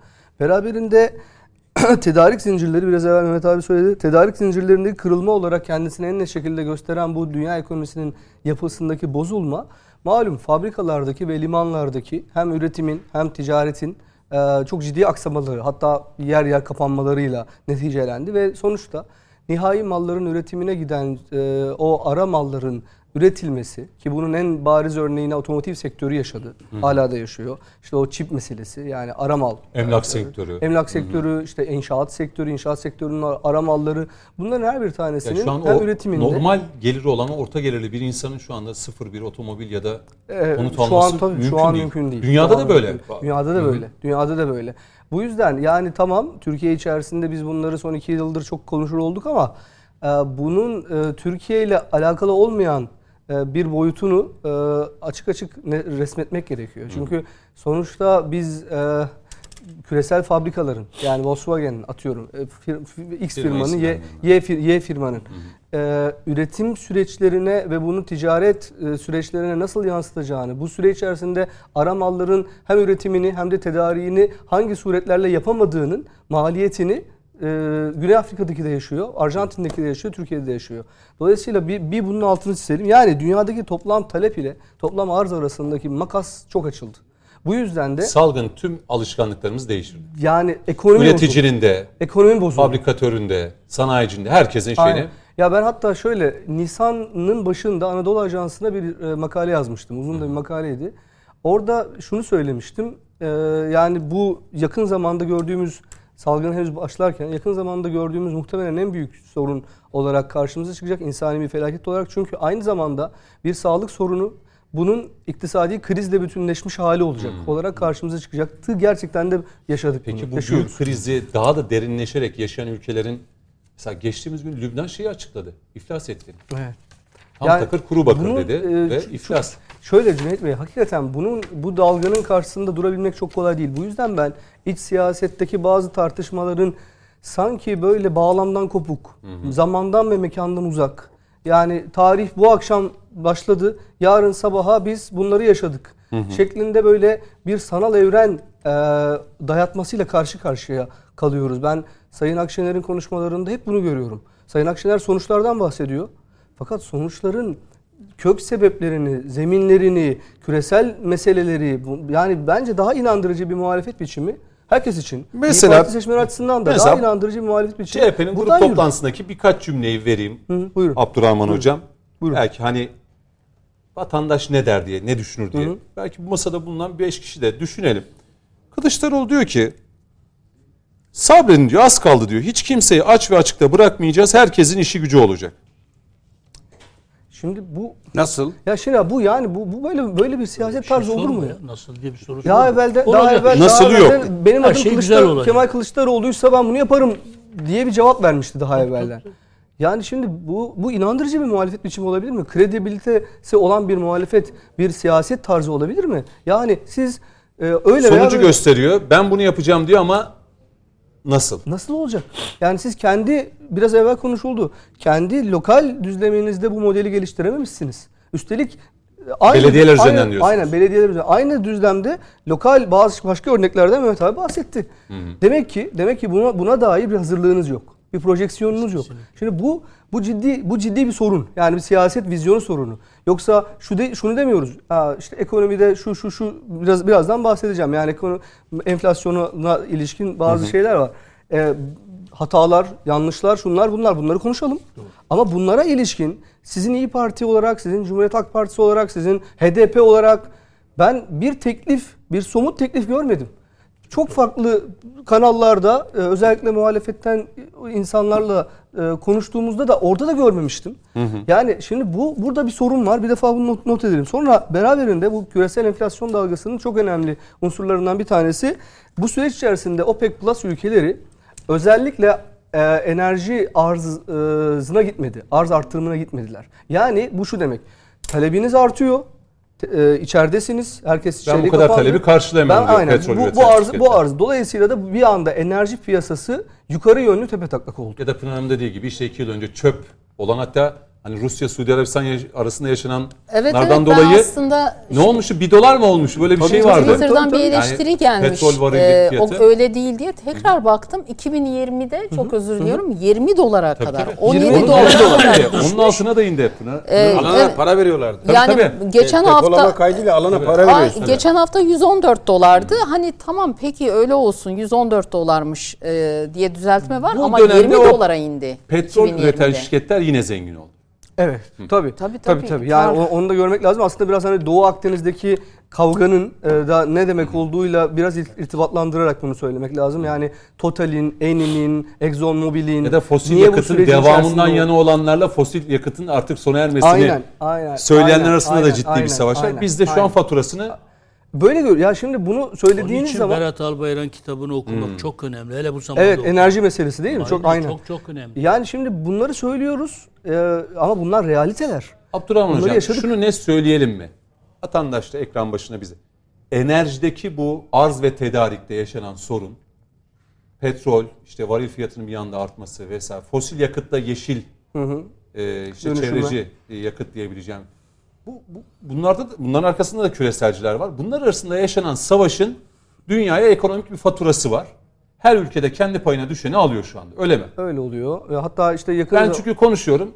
Marketteki diyor Doğru ki abi diyor bu Antalya'dan diyor bu patlıcan buraya gelene kadar diyor nakliye diyor. Mazot diyor yapıyor diyor. Önceden diyor e, 1000 liraya geliyordu diyor. Şimdi 5000 liraya geliyor diyor. Tabii. Yani çünkü akaryakıtın artması gerçekten doğrudan enflasyona sebep olur. Ha bu düzeyde olmaz. Bizdeki şeyin bir He, başka bir de durumu- fırsatçılık yapan. Ha, çünkü şu vardır e, Cüneyt Bey şimdi enflasyonun hikayesinin içerisinde vardır. O da şu o belirsizlik ortamı fırsatçılıkları doğurur. Yani böyle böyle bir sorun var. Şimdi küresel enflasyon bir defa oluştuktan sonra o fırsatçılığa dair bütün alanlar boş boş alanlar oluştu. Ve buradan maalesef yani işin ahlaki tarafında Bizde çok var lazım. sanki bu maalesef. Çok yani ya hakikaten yolda gelirken yolda gelirken arkadaşla konu- konuşuyorduk beraber ara- araçta yani o kendi örnekleriyle bazı şeyleri anlattı. Ya inanılmaz. Şimdi bir termostan bahsetti. 110 liraya aldıklarını aynı markanın aynı termosun aynı hacmin eee, bizim ilçede Beykoz'da bir, bir satıcıdan 390 liraya satıldığını söyledi. Hadi ben de yaşadığım böyle anlatıyoruz böyle hani şey Gerçekten Yani masa evet. biz bunlar- ya Ya bir musluğun değişmesi için tabii bir musluğun değişmesi için aradım bir şeyi telefon yani genel merkezi. Dedim acil bir durum hani Ramazan geliyor vesaire hemen bunu yap. Geldiler şey ben de işi yapmadım hani bir musluk değişecek. Geldi işte Ramazan öncesiydi. Hatta tam kahvaltı saati de çay da ikram ettim gelene falan. En sonunda bitti. Nedir dedim borcumuz? 300 lira deyince. İnanılmaz. bir küçük bir musluk böyle bir o çıkarıldı onun yerine o takıldı. İşte İnanılmaz. bir boşluktan bir boşluktan sızılıyor 50 böyle. liraya Yani, falan evet. geliyorlar. Yani şimdi o dolayısıyla bu fırsatçılık meselesi hakikaten bu enflasyonun yarattığı o boşlukları maalesef e, bize hep karşımıza çıkarmıştır. Şimdi de bunun çok kötü örneklerini yaşıyoruz. Yani bizim e, durumda. Şimdi üç tane unsur var belki düzeltilmesi. Hani bir, bir enflasyon nasıl düşer? Bizdeki enflasyon. Ya da Bunu- Sayın Cumhurbaşkanı'nın dediği gibi evet bunun üstesinden geleceğiz derken İnşallah. İnşallah. Ya birincisi şimdi küresel enflasyonist baskı. Bu sayılmış olduğum parametrelerle alakalı ne durumdayız? Yani evet bir salgının ortamını yavaş yavaş artık sonlandırmaya doğru. Beklentiler çok önemli. Yani beklentiler ekonominin temellerinden bir tanesi çünkü. Beklentilerin daha pozitif manada satın alınmaya başlaması bizi iyi bir noktaya getirebilir. Ta ki Rusya-Ukrayna savaşının Savaşının. patlamasına kadar ki Amerika'da şu an özellikle savaşın bitmemesi için uğraşıyor. Evet. Yani Buça'daki görüntüleri servis edenin Amerika olduğuna benim adım gibi em- eminim. Yani e, müzakereye oturmasınlar. E, çünkü İstanbul'da biz Ha. masayı kurduk. yani e, Belki de o cesetler Amerika'nın oraya tabii yerleştirdiği, tabii tabii yani lejyoner tabii, olarak tabii, yerleştirdiği tabii, tabii, tabii. Her şeyi olabilir. her şeyi hesap etmek lazım ama çok, şu çok net ki Amerika istemiyor bitmesini. Bu, bu bunun yansımalarını hepimiz e, yaşayacağız. Şimdi dolayısıyla bir, bir bu küresel enflasyonist baskı, bu saymış olduğum küresel talep araz arasındaki makas nereye gidecek? Enerji e, ve gıda meselesindeki durum bizi Geçen nasıl gün bir etkileyecek? yorum okudum. Yani Avrupa dedi hani bir dönem böyle bir pasta muhabbeti vardı ya. Yani hububatın %30'u 40'ı iki ülke tarafından Tabii. karşılanıyor. Tabii. Ukrayna ve Ukrayna ve Rusya. Rusya. Tabii. Şimdi Avrupa ile durum da böyle olunca Avrupa- Avrupa Avrupa bol bol pasta yiyecek diye böyle bir Evet. Avrupa, Yani Avrupa- eğer durum böyle Amerika'nın Avrupa istediği gibi daha çok uzarsa feryat edecek. Da Şu an bu iş bu işten bu işten sıkıntısı olmayan tek ülke Amerika. Yani Avrupa Avrupa da bu işle alakalı ciddi zarara Evet. doğru gidiyor. İkincisi bizdeki yansıması, özelde bizdeki yansıması işte oraya içerideki döviz kuru etkisi. Döviz kuru etkisi evet Kasım Aralık aylarında e, bu yüksek enflasyonist baskıya neden oldu. Ama e, öyle veya böyle işte geçenlerde bir vesileyle Göksel Aşan Bey ile sohbet ettik epey. E, Cumhurbaşkanlığı Başlamış. Finans Ofisi Başkanı aynen. O, o, o onun da söylediği, bizim de öngördüğümüz, herkesin öngördüğü yani Haziran aylarına kadar aşağı yukarı 14 bantlarında doların e, sabit olarak devam etmesi aslında bizim için enflasyon anlamında iyi bir haber. Dolayısıyla bu önemli ve bu şu an kısa sabit. vadede giderilmiş yani o durumda. dolarizasyondaki o Evet. rakamın sabit O, kalması. o önemli bir şey. Yani yatay bir seyirde devam etmesi lazım. istikrara kavuşması lazım. Ve üçüncüsü de tabii oluşan yani bu üçüncü sebep de bu oluşan boşluktaki e, malum fırsatçılık durumları.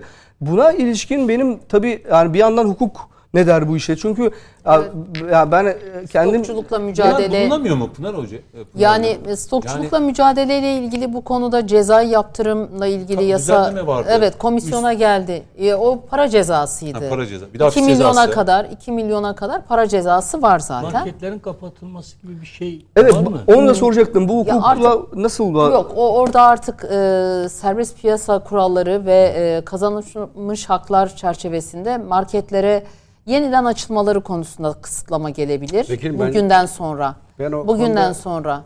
Yani şöyle ben Hatta dediği gibi son günlerde işte bu ehliyetin- eski cezalarla alakalı bir uzlaşma masasına oturmaya karar verildi yani O- bakanlıkla O zincir zaten yasada olan bir şey. Ee, Ha, onlar idari e, idare mahkemelerinde e, cezanın iptaline ilişkin dava çok açıldı. fahiş yani Ama o cezaları da 2-3 şöyle yaptılar milyar ya. TL bir ceza ya- toplamda. buçuk milyar ertesi gün TL. ertesi gün veya bir hafta sonra yüksek bir zam yaptılar. Onu da vatandaşa ödettiler. Aynen, ilgili marketler. Yani hakikaten bunu Vatandaş görmek mesela lazım. şunu düşünüyor. Belki bir araya gideceğim Zaten ilk araya. dava yoluna gittikleri için tahsilat e, süreci duruyor yani idari para Ben cezalarında. geçen gün pide kuyruğuna girdim tam e, ezan saatine yakın.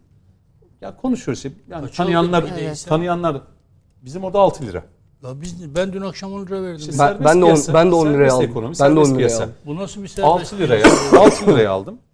yüzde Bir tane pastane pidesi aldım 14 lira bir şey. Orada böyle tanıyan birkaç vatandaş oldu. O TVNet, Cüneyt Özdemir mu- muhabbet ettik. Şunları söylediler. Yani yine ekonomi, eko, karşılaştığımız zaman ekonomi konuşuyoruz. Ya dedi ki Cüneyt Bey biz hani görüyoruz dedi hükümetin ya. Mesela KDV indirimi yapıyor ama diyor bu zincir marketler ya da işte bu işi elinde tutanlar diyor bunu yansıtmıyor diyor. Yine vatandaşın cebinden o işte 30 milyar TL'lik bir rakam. Onu yine vatandaşın cebinde durmasın diye Evet. hiç yansıdığını görmedik. Ya da işte en son hijyen işte bu e, temizlik ürünlerine yönelik %18'den 8. Vatandaş da buna inanmıyor. Yani öyle bir hava oluşturuldu ki vatandaşın bu zincir marketlerden tutun güveni azalmış durumda. Hükümetin bir şeyler yaptığını görüyor ama iç sahada e, bunun Ya gerçekleşmediğini. en- bana göre tüketiciyi e, koruyacak en büyük mekanizma yine tüketicinin bilinci. Yani tüketiciyi ne yapalım bilinçlendirmediğimiz bir hafta sürece. gitmeyelim mi hiç markete? Şöyle yani mı? siz şimdi Hanım? bakın market zincirlerde meyveden tutun sebzeye kadar, sütten tutun yoğurda kadar, terlikten tutun askıya kadar s- yok yok. Yani iki, bin çeşit ürün var. Ya öyle bir e, şeyler var ki ellerinde imkanlar. 100 tane üründe fiyatı indiriyor ama 900'ünde bindiriyor tekrar. Yani burada tüketici gerçekten tüketici kanuna göre haklarını takip etmeli. Yani o takip edecek, o diyecek bak bu iki gün önce buydu. Şimdi e, çocuk bezinde yüzde sekize indi e, KDV oranı. Sen bunu şimdi niye bunu Ama satıyorsun? vatandaş ben inanmıyorum diyor indirdiklerine. Çünkü Ama şöyle gidip diyorlar. Diyorlar ki tüketici hakem açıklanan heyetine, açıklanan Bey, şeyle diyor Kaç kişi yürürlüğe giren tarih arasında bir zaman olduğu için diyor hemen Geçen diyor. ben onun Hayır hayır. bir Ama tüketici hakem heyetine şu an Türkiye'de bu e, KDV indirimlerinden sonra kaç tüketici gidip başvurmuştur? Kaç ben kişi? burada- Orada hemen bütün bakın Tüketici- tüketici, hakem heyetleri bütün ilçelerde kaymakamlık binalarının altında her türlü işlem ücretsiz yapılır. Dilekçe bile yazmalarına gerek yok. Tüketici kendi haklarını bilmeli Ha, ve ona göre tüketici de biraz iyi takip mi? takip E, e, etmeli. iyi takip etmeli. Burada- Şöyle yapalım mı? Takip İlk araya gideceğim. Ee, hepinize kahve söyleyeyim. Aradan sonra bu konuyla ilgili bir cümle kurayım. Peki, tamam. Ee, ikinci tura başlayacağız. Biraz da siyasetteki e, yaşananları konuşacağız. 9 dakika sonra tekrar karşınızdayız. Evet, ikinci bölüme hoş geldiniz. Konuşmak lazım. Devam ediyor. Mehmet Metiner, Coşkun Başbuğ, Pınar Hacı Bektaşoğlu ve doçent doktor Abdurrahman Babacan bizlerle beraber. İlk bölümü e, bitireceğiz ama belki ekleme adına birer ikişer dakika vermek istiyorum. Coşkun Ben Başbuğ- Abdurrahman hocam şey yapabilir mi? Bu Amerika ile ilgili bir koku alıyorum dedim. Hmm. O uluslararası siyasette de ilişkilerde çok iyi Peki. bilen. Onu İkişer dakika acaba vereyim yanlış mı belki. düşünüyorum diye ben Yani- konuşma hakkımı sana vererek. Esta- Estağfurullah. Hatta ben Şöyle- ilk bölümde de söylemiştim ya bu F-16'ların satışına ilişkin olumlu bir mektup kongreye gönderilmiş. Dışişleri Bakanlığı şöyle, tarafından. şöyle Nedir şimdi o koku? Bu, bu bir zaman bu bir zamandır zaten böyle oldukça ısıtılan, konuşulan bir şeydi. Yani e, Türkiye'nin eksen meselesi üzerinden tar- dönen bir tartışma vardı. Fakat bu son Ukrayna-Rusya savaşında Türkiye'nin özellikle bir tarafa çekilmesi için e, özel bir e, sistematik bir çaba e, işletildi. Yani hala da Mesela Batı ve. Avrupa'nın NATO şemsiyesi altında Hatta, bütünleşmesi. hatta, hatta mümkünse e, Rusya'ya karşı, Rusya'nın da Türkiye'ye karşı bir pozisyona geçmesi için çok uğraşılıyor. Yani e, isim vermek doğru mu bilmiyorum ama yani eskiden beri batıcı olduğu, eskiden beri e, daha ziyade Amerikancı olduğu bilinen Türkiye içindeki bazı yazarlar, e, vaktinin çok vaktiyle çok e, ana akım medyasında yer alan şu an Gazeteciler, şu an- akademisyenler. akademisyenler. Şu an biraz daha böyle daha muhalif e, bir kanallara mu- muhalif bir şeye savrulmuş olan e, yazarlar ve akademisyenler tarafından çok uzunca bir zamandan beri dillendirilen şeyin tam olarak Ukrayna savaşı üzerinden aslında kendileri açısından bir şey gördüler. Amerikancı ve bir NATO'cu çizgiye mi doğru yani yeniden evet, kayalım? Evet normal şartlarda aslında yorumlama analiz biçiminin şuraya evrilmesi gerekiyordu. Bizatihi Zelenski'nin kendisi dahi, Zelenski'nin kendisi dahi Türkiye'nin pozisyonuna teşekkür ederken defahatle Türkiye'nin pozisyonunun doğru pozisyon olduğunu Zelenski'nin kendisi dahi söylerken abi Avrupalı liderlerin hepsi Putin geldi söylerken. buraya. Ha, ha, onu zaten söyleyeceğim. Avrupalı liderlerin hepsi buraya geldi. Rutte geldi, Scholz geldi, Boris Johnson'la Cumhurbaşkanımız görüştü. Hepsi ayrı ayrı Türkiye'nin pozisyonunun doğru pozisyon olduğunu söylerken Biden'la alakalı rezervlerim var yalnız. Biden hala direniyor. Biden hala direniyor çünkü. Biden'ın medyası da direniyor. Yani e, ben hatta şöyle e, Seçilmeden önceki o bakış hala devam ediyor. Şöyle söyleyeyim. Ben bu aynen, hükümeti aynen, devireceğim. Aynen. Ya ben e, salgı şeyin savaşın başlarında hatta başlamamıştı savaş. Türkiye'nin arabuluculuk meselesiyle ilgili hem Zelenski'ye hem Putin'e dair olan o dengeli pozisyonuyla alakalı e, Frans 24'te bir mülakat vermiştim.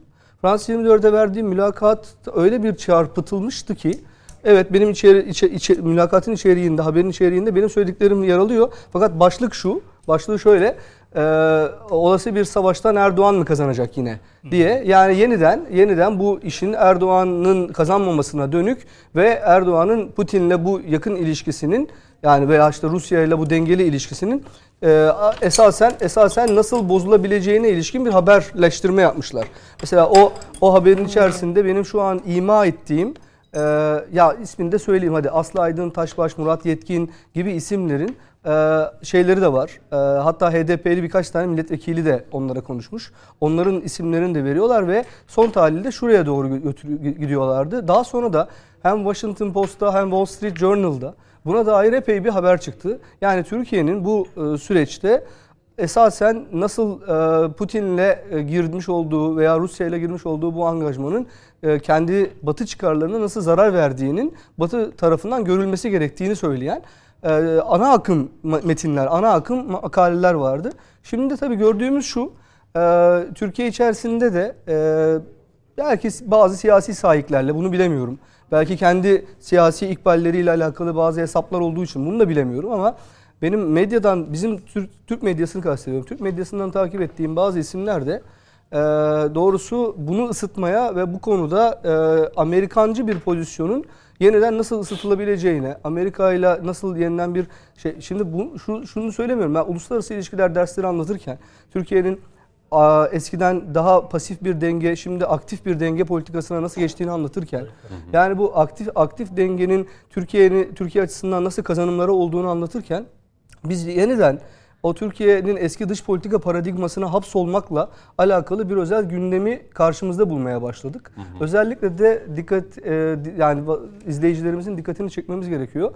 E, Rusya ile karşı karşıya geliş, geliş ihtimalimiz, e, Putin'in e, bize dönük e, orta ve uzun vadede negatif yansı, ya- e, yaklaşımlarda bulunma ihtimalleri bunların hiçbir tanesi Türkiye'ye e, kazanç getirecek şeyler değil.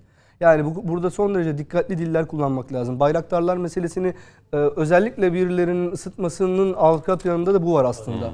Yani ben ben e, hiç e, böyle işte e, İsmail Saymaz vesaire tarzında isimlerin durup dururken bunları böyle yani hani, hani tamam bizim kısa vadede hoşumuza gidiyor. Haklı olarak da hoşumuza gidiyor ama yani arka planında biraz da böylesi bir siyasi ajanda da var. Onu da en azından şimdilik Peki. söyleyeyim dedim. Şimdi Siyas- bu evet. evet siyasette yaşananları bu bahsi bu kısmı kapatıyorum. Sayın Metiner sizle başlamak isterim. Ee, geçtiğimiz hafta içi İyi Parti'de yaşananları hani burada böyle bir değişim olduğunu konuşmuştuk. Meral Akşener e, bazı kararlar aldı. Teşkilatı kendine bağladı. Yavuz Ağar Alioğlu dışarıda bırakıldı. Koray Aydın işte başka bir yere çekildi. Ve e, Ağar Alioğlu'nun da bazı açıklamaları oldu e, basında son birkaç gündür yansıyan. Ya orada ciddi bir İyi Parti içerisinde bir huzursuzluk var. Tabii İyi Parti de Millet İttifakı'nın önemli bir parçası. Ee, Meral Akşener yeni bir bakış açısı getirmeye çalıştık diyor İyi Parti'deki bu değişikliklerle alakalı. Yavuz Ağralioğlu ise başka şeyler söylüyor. Ee, Ne yılların diyor? siyasetçisiniz. Ne diyor Yavuz? Ya işte beni diyor yedek kulübesine aldılar. Koray Aydın'ın işte mevkisini değiştirdiler. Hani Rotasyon bir futbol yaptılar. gibi yani rotasyon. Evet, Ee, hani rotasyon futbol terimleri düzenlemeyi üzerinden uygulamış. bir değerlendirme yaptı ama bunu yaparken de Yavuz Ağralioğlu aslında bir eleştirel yaklaşım getiriyor. İroni yapıyor yani rotasyon, yedek kulübesi vesaire. Mesela ben forvet oynuyorum futbolda değil mi? Forvet takımın golcüsüyüm. Şimdi beni alıp stopere koyduğunuz zaman takım gol atacak oyuncusunu siz ne yapıyorsunuz? Ee, Stopere getiriyorsunuz, defans yap diyorsunuz. Siz yılların gazetecisiniz, aynı zamanda siyasetçisiniz. İyi Parti'de ne oluyor cidden? Anlaşılan siyaseti bir türlü bırakamayacağız yani. Yok.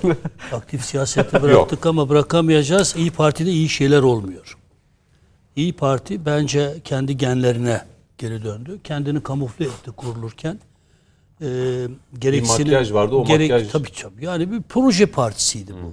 Nerenin partisi olduğunu herkes biliyor. Tabii adını koymamız doğru olmaz. Bir polemiklere yol açar. Çünkü kimsenin alnında bir şey yazmadığı için nereden biliyorsun diye sorduğunda bir sürü karine ileri sürebilirsiniz ama sonuçta proje partisi deyip geçelim. Zaten e, lafın tamamı akıllıya denmez yani.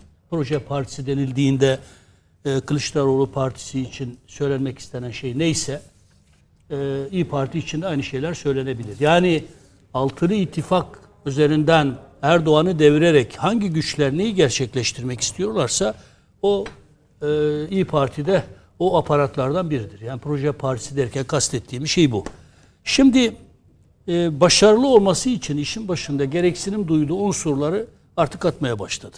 Çünkü İyi Parti bir şekilde artık toplumsal bir tabana oturdu. Yavuz da olsa, efendim olmazsa da ötekisi de olsa olmazsa da artık bir şekilde kervanın yürüyebileceğine dair bir algı var. Artık şey yok.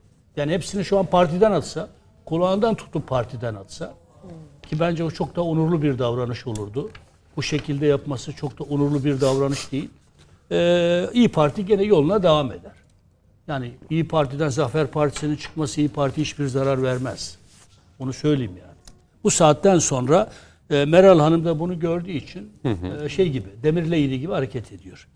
Burada yeni bakış açısı derken tuhaf bir şey sezinledim. Yani nedir yeni bakış açısı? Erdoğan'ı tek adam olmakla suçluyorsunuz. Partisine hakim, istediğini yapıyor, aslı aslı kestiği kestik, kimseye danışmıyor. Ya sen daha yüzde kaç alan bir partinin genel başkanı iken bunları yapıyorsun. Yavuz Ağar Ali diyor ki yani benim haberim yoktu diyor. Grup başkanı vekili yapıldığında da haberim yoktu. Alındığımda da haberim Parti yoktu. Bilmem ne alındı da yaptığımda da. Sen daha muhalefet, küçük bir muhalefet partisinin genel başkanı iken istediğini istediğin şekilde yapıyorsan yarın devasa devlet aygıtını ele geçirdiğinde neler yapmasın ya? Mutlak, mutlak kudret sahibi olduğunda, güç sahibi olduğunda neler neler yaparsın. Bu çok ciddi bir şeydir. Yani Sayın Erdoğan'ı tek adam olmakla suçlayanlar, dahası ve en kötüsü diktatöryal olmakla suçlayanlar, partisinin de bilmem otoriter parti olduğunu söyleyenler şimdiden zaten fazlasını yapıyorlar. Yani ellerinde güç olmadığı halde, devlet hmm. aparatı olmadığı halde. Şimdi Kılıçdaroğlu Partisi'ne bakıyorsunuz. Orada Kemal Bey itiraz edecek hiçbir Allah'ın kulu yok. Kongresini bile yapmaya cesaret edemiyor. Yani düşününüz yani. Ee, istediği kişileri getiriyor, istediği kişileri götürüyor. Meral Akşener bunu yapmaya başladı. Şimdi e, teşkilatı şeyden alıyorsun. E, Yavuz Ağral'ını devre dışı bırakıyorsun. Hı hı. Burada şunu söylemek isterim. Şimdi eğer Yavuz Ağralioğlu ödüllendirilmiş olsaydı çıkıp böyle konuşur muydu? Siyaset adamı, prensip sahibi. Lider seni bir yere taşıdığında, çok iyi bir yere taşıdığında o lideri öve öve bitiremeyeceksin. Meral Hanım'ın liderliğinin önemi, iyi Parti'nin varlık nedeni üzerine ahkam keseceksin. Hatta muhaf- muhafazakar kesime hı hı. AK Parti üzerinden de Tayyip Erdoğan liderliği üzerinden ayar çekmeye çalışacaksın. Yavuz kardeşim bütün bunları çok defalar seninle konuştum yani. Kızacaksan da kız seni severim ama seni çok da iyi bir yere taşısaydı Meral Hanım yere göğe sığdıramayacaktı. Ama, ama partinin kurulduğundaki Meral Akşener'le hiç önemli şey, değil. Hiç önemli değil. Meral Hanım hep aynı Meral Hanım'dı. Hı hı. Liderlerde şöyle bir şey var. Prensipten bahsediyoruz yani. Siyasetle uğraştığımız için biliriz. Bir lider seni çok iyi bir yere taşımışsa o lider senin gözünde en iyi bir liderdir. Her oturduğun yerde anlatırsın ve bitirmezsin. Ama günün birinde hı hı. seni o koltuğundan alıp başka bir yere verdiği zaman hatta hiçbir yere vermediği zaman da başlarsın söylenmeye. Bu ilkesel bir siyaset değil. Bunu hangi partide kim yaparsa yapsın. Eğer liderin seni bir yere senden habersiz taşımasından memnuniyet duyuyorsan senden habersiz seni hiçbir yere taşımamasından da aynı memnuniyeti duyman lazım. O lidere o hakkı tanıyorsan. Ben liderlerin bu şekilde mutlak hak sahibi olmaları gerektiğine inanmıyorum kardeşim. Yani mecliste grup başkan vekili seçilecek, isim geliyor. Komisyon başkanları seçilecek, komisyon sözcüleri, üyeleri. Böyle olmaz. Yani milletvekili seçiliyorsunuz, gidiyorsunuz parlamentoya Abdurrahman kardeşim. Önünüze liste geliyor. Şu şu orada. Ya bırak şey da ya bırak da yöneticilerimizi kendimiz seçelim. Ya biz de milletvekiliyiz yani artık yani. Kendi grup başkan vekillerimizi seçecek temiz gücüne sahip değilsek niye bizi milletvekili yapıyorsunuz? Bunu herkes için söylüyorum. Benim partim de dahil yani. E şimdi e, lidere böyle bir şey tanıyorsun. Seni bir yere taşıdığı zaman o lider çok iyi. Ama günün birinde milletvekili Seni görevden aldığı zaman hı hı. listeye girmediğinde aa bir bakıyorsun ya Tayyip Erdoğan otoriter diktatör. İşte AK Parti'den ayrılanlar için söylüyorum ya. Ya Ahmet Davutoğlu sen başbakanken, genel başkan iken Tayyip Erdoğan için neler neler söylüyordu. Ne oldu yani? Tayyip Erdoğan seni başbakan yaptığında çok iyi de Ali Babacan yani kaç yaşındaki adamdın yani hiçbir Türkiye seni tanımıyordu yani. Türkiye'nin en önemli makamlarına geldin getirildin. Yakın tarihe kadar da AK Partiliydin. Tayyip Erdoğan gene aynı Tayyip Erdoğan'dı. Bu zamana kadar öve öve bitiremediniz Erdoğan'a bugün niye düşmanlık yapıyorsunuz? Mesela yani Yavuz Ağrı'ndan hareketle buraya geliyorum. Son seçimlerde bile AK Parti milletvekili aday adayı olan belediye başkanlığında aday adayın için başvurulan arkadaşlar bugün Deva Partisi'nin, Gelecek Partisi'nin üst düzey yöneticiliğini yapıyorlar. Adayı gösterilselerdi kazara bugün AK Parti milletvekilleri olsalardı ve de belediye başkanları olsalardı Hı. her yerde Tayyip Erdoğan gibi bir lider falan ya ayıptır bu. Bu siyasetin var oluşuna dair çok büyük bir problem ha, yani. Onun için Yavuz Ağrı'nın beni yedek kulübeye aldılar. Bu çok ağrıma gidiyor gibi laflar etmesini kendisine yakıştırıyor. Ama bir şey şimdi belki eklemek ha. sizi bu anlattıklarınızdan yola çıkarak biraz açayım. Hatta dediğim şeylerin de bugün yazısında vardı. Çok da güzel özetlemiş aslında İyi Parti'deki durumu. Belki işte hani bir makyaj vardı kurulurken o makyaj ya da şöyle diyelim e, Nedim Şener de diyor ki CHP ve İyi Parti'de kullanım tarihi sona erenler diye bir hatırlatmada bulunuyor. Diyor ki 2018-24 Haziran seçimlerinde İyi Parti'nin milletvekili adayı olan FETÖ'nün Ergenekon ve Balyoz kumpasında yargılanmış veya hapis yatmış kişilerden Emniyet Müdürü Fatih Er Yılmaz, Emekli Tuğgeneral Ali Aydın, Albay Ali Türkşen ve Vedat Yenerer yan yana dizilmiş. Önlerinde de İyi Parti Genel Başkanı Meral Akşener duruyor. Vitrin. Akşener gözleri kamerada arkasındaki Ali Türkşen'e hafifçe eğilerek soruyor. Ali buraya FETÖ girebilir mi? Diğer üç kişi kameraya sert ve donuk şekilde bakarken Ali Türkşen hafifçe Akşener'in omzuna doğru eğilerek haşin bir şekilde sıkar abla cevabını veriyor. İşte o resimden geriye yalnızca Meral Akşener kaldı. Önce Ali Yörük, ardından e, Ali Yörük Akşener'in HDP Kürt siyasi hareketin temsilcisi açıklamasına tepki gösteriyor.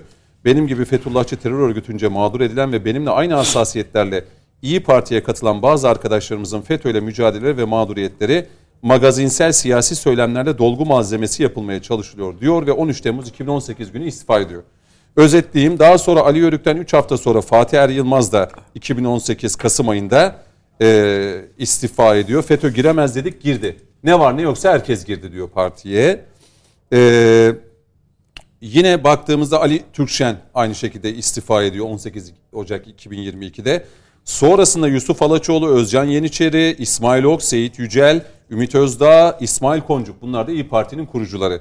Onların da işte PKK'nın şubesi HDP daha önemli diyerek e, çıkış yaparak partilerinden e, ayrıldıklarını e, ifade ediyorlar. Şimdi Özet bakınız, bu. Bakın Ümit Özdağ e, rahmetli babasını da tanırım. Babasıyla da çok sıkı tartışmalarım olmuştur. Bir Kürt olarak yani. Televizyon ekranlarında çok birbirimize girmişliğimiz de vardır. En zor zamanlarda 90'lı yıllarda. Ümit de çok fikirlerde katılmasam bile kişisel olarak dost kabul ettiğim bir insan. Ümit Özdağ kendisi anlatıyor. Ben grup başkan vekilliği, grup başkanı talep ettim. Meral Hanım vermiş olsaydı Ümit Özdağ Şimdi bakınız ya liderlik anlayışına itiraz edersiniz bu ilkeli bir siyasettir. Ya da efendim Meral Hanım ne yaparsa bizim liderimiz de doğru yapar. Tabii seni seçtiği zaman. E peki ben o zaman da Yavuz kardeşime defalarca şey kendi aramızda konuşurken bak günün birinde sana bunlar yapıldığında bak daha önce ayrılan arkadaşlarını sen eleştirmeye başladın. Yapma bunu. Bir siyasette yaptık bunu. Yapma bak. Yani senin başına geldiğinde iki şey yapma dedim. Ne pahasına olursa olsun ben bu partiden ayrıldım deme sakın. E Öyle peki bir koltuk verilseydi bu yapılanlar Yapılmaz. görmezden mi gelinecekti Gelinecekti tabii canım. Tabii canım yani. Görmezden gelinecek. tabii canım Yani yani. Ali Türkşen, Ali Yörük, Fatih Tabii canım yani yani Ali Türkşenler istifa ettiğinde Yavuz Ağar'ın bir tek demeci var mı? İlkesel bir te- tepki koymadı. Doğru söylüyor. Ben bütün siyasi partilerin İlkesel için söylüyorum. Kardeşim ilkesel bir siyaset izleyin ya. Ya Mehmet Metiner listeye girdiği zaman aa Tayyip Erdoğan çok iyi AK Parti falan e, listeye alınmadı. Tayyip Erdoğan kötü AK Parti bu bu bu bu şekilde konuşan insanlar siyasetin en ilkesiz insanları. Yavuz Ağar'ın ismini bunların arasında zikretmiyorum. Bunu çokça görmeye başladık. Ya bir ömür boyu sanki milletvekili olmak için dünyaya gelmişiz yani. Yani bakan olmak için dünyaya gelmişiz. Zaten bakanlığından alındığı gün bakıyorsunuz Tayyip Erdoğan'a küskün davranıyor. Ya sen bulunmaz Hint kumaşı mısın ya? Tayyip Erdoğan seni getirdiğinde sen haberin var mıydı? Yok. Getirdiğinde ne, ne güzel kabul ediyordun. Bakansın ya. Abi diyor ben öğrendim ki bakan olmuşum. Ne kadar hoşuna gidiyor. E seni o şekilde getiren bu şekilde de götürür. Yani yani seni cümle. götürdüğü zaman Tayyip Erdoğan kötü ve de Meral Akşener kötü ama getirdiği zaman da Allah razı olsun ya bana benim bakan yaptın, milletvekili yaptın. Bu siyasetin değişmesi Anladım. lazım. O biraz zor Ama değişir. İyi Parti için şunu söyleyeyim. Ez cümle Benim alayım. için ben Meral Akşener'in liderlik anlayışını dışarıdan baktığımda tahmin edebiliyorum da. Meral Hanım'ın kimler tarafından MHP operasyon çeken bir aparat olduğunu, olarak kullanıldığını eğer Yavuz gibi kardeşlerimiz bilemiyorlarsa lütfen siyaset yapmasınlar. Pınar Hanım size döneyim. Meral Akşener bir kadın gözüyle. Tabii siyaset yapmak Türkiye'de zor hele kadın olunca.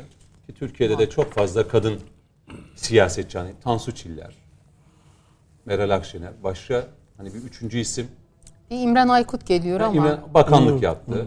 Başka Evet. aklınızda kalan böyle kadın AK genel Parti başkan. dönemindeki bakanlarımız Evet. Nimet Hanım. Ama olsun. genel başkan ya da Evet. lider pozisyonunda Yok, diyebileceğim ha, belli başlı. Yani çok Tabii. fazla bir elin beş parmağını geçmez Evet. gibi. Evet, evet. O Şimdi doğru. Meral Akşener evet partinin genel başkanı ve lideri. İyi Parti'de bu yaşananlarla alakalı yeni bir bakış açısı getirmeye çalıştık.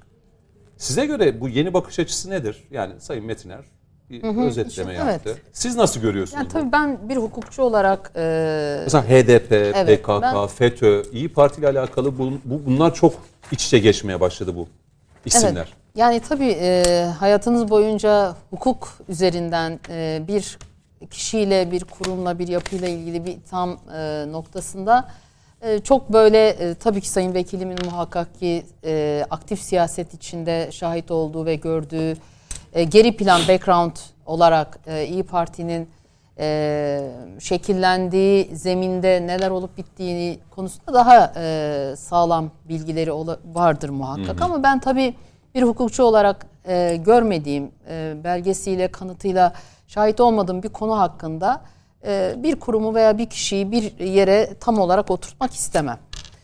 Ayrılanların açıklamalarını Ayrılanların açıklamaları olsun. e, e, Yani bu konuda ciddiye alınmalı mı? yani hani şöyle söyleyeyim. e, bir insanı tanımak için tabii bazen 5 saniye yetebilir. Bazen 5 yıl yetmeyebilir.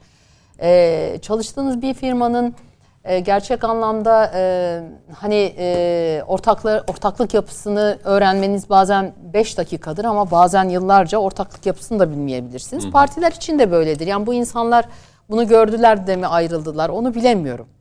Ee, ya da geldikleri zaman anlamayacak durumdalar mıydı onu da bilemiyorum. Yani hani e, terör örgütleriyle ilgili, FETÖ ile ilgili İyi Parti'nin irtibatlı veya iltisaklı oluşuna ilişkin işte bu 2018 ve 2022'de ayrılan e, kurucuların e, girdikleri andan itibaren e, anlayıp anlayamayacakları konusunda bir bilgim yok. Ama e, muhakkak ki bu tarz şeyleri de anlamamak için biraz e, gözünü kulağını kapıyor olmak lazım.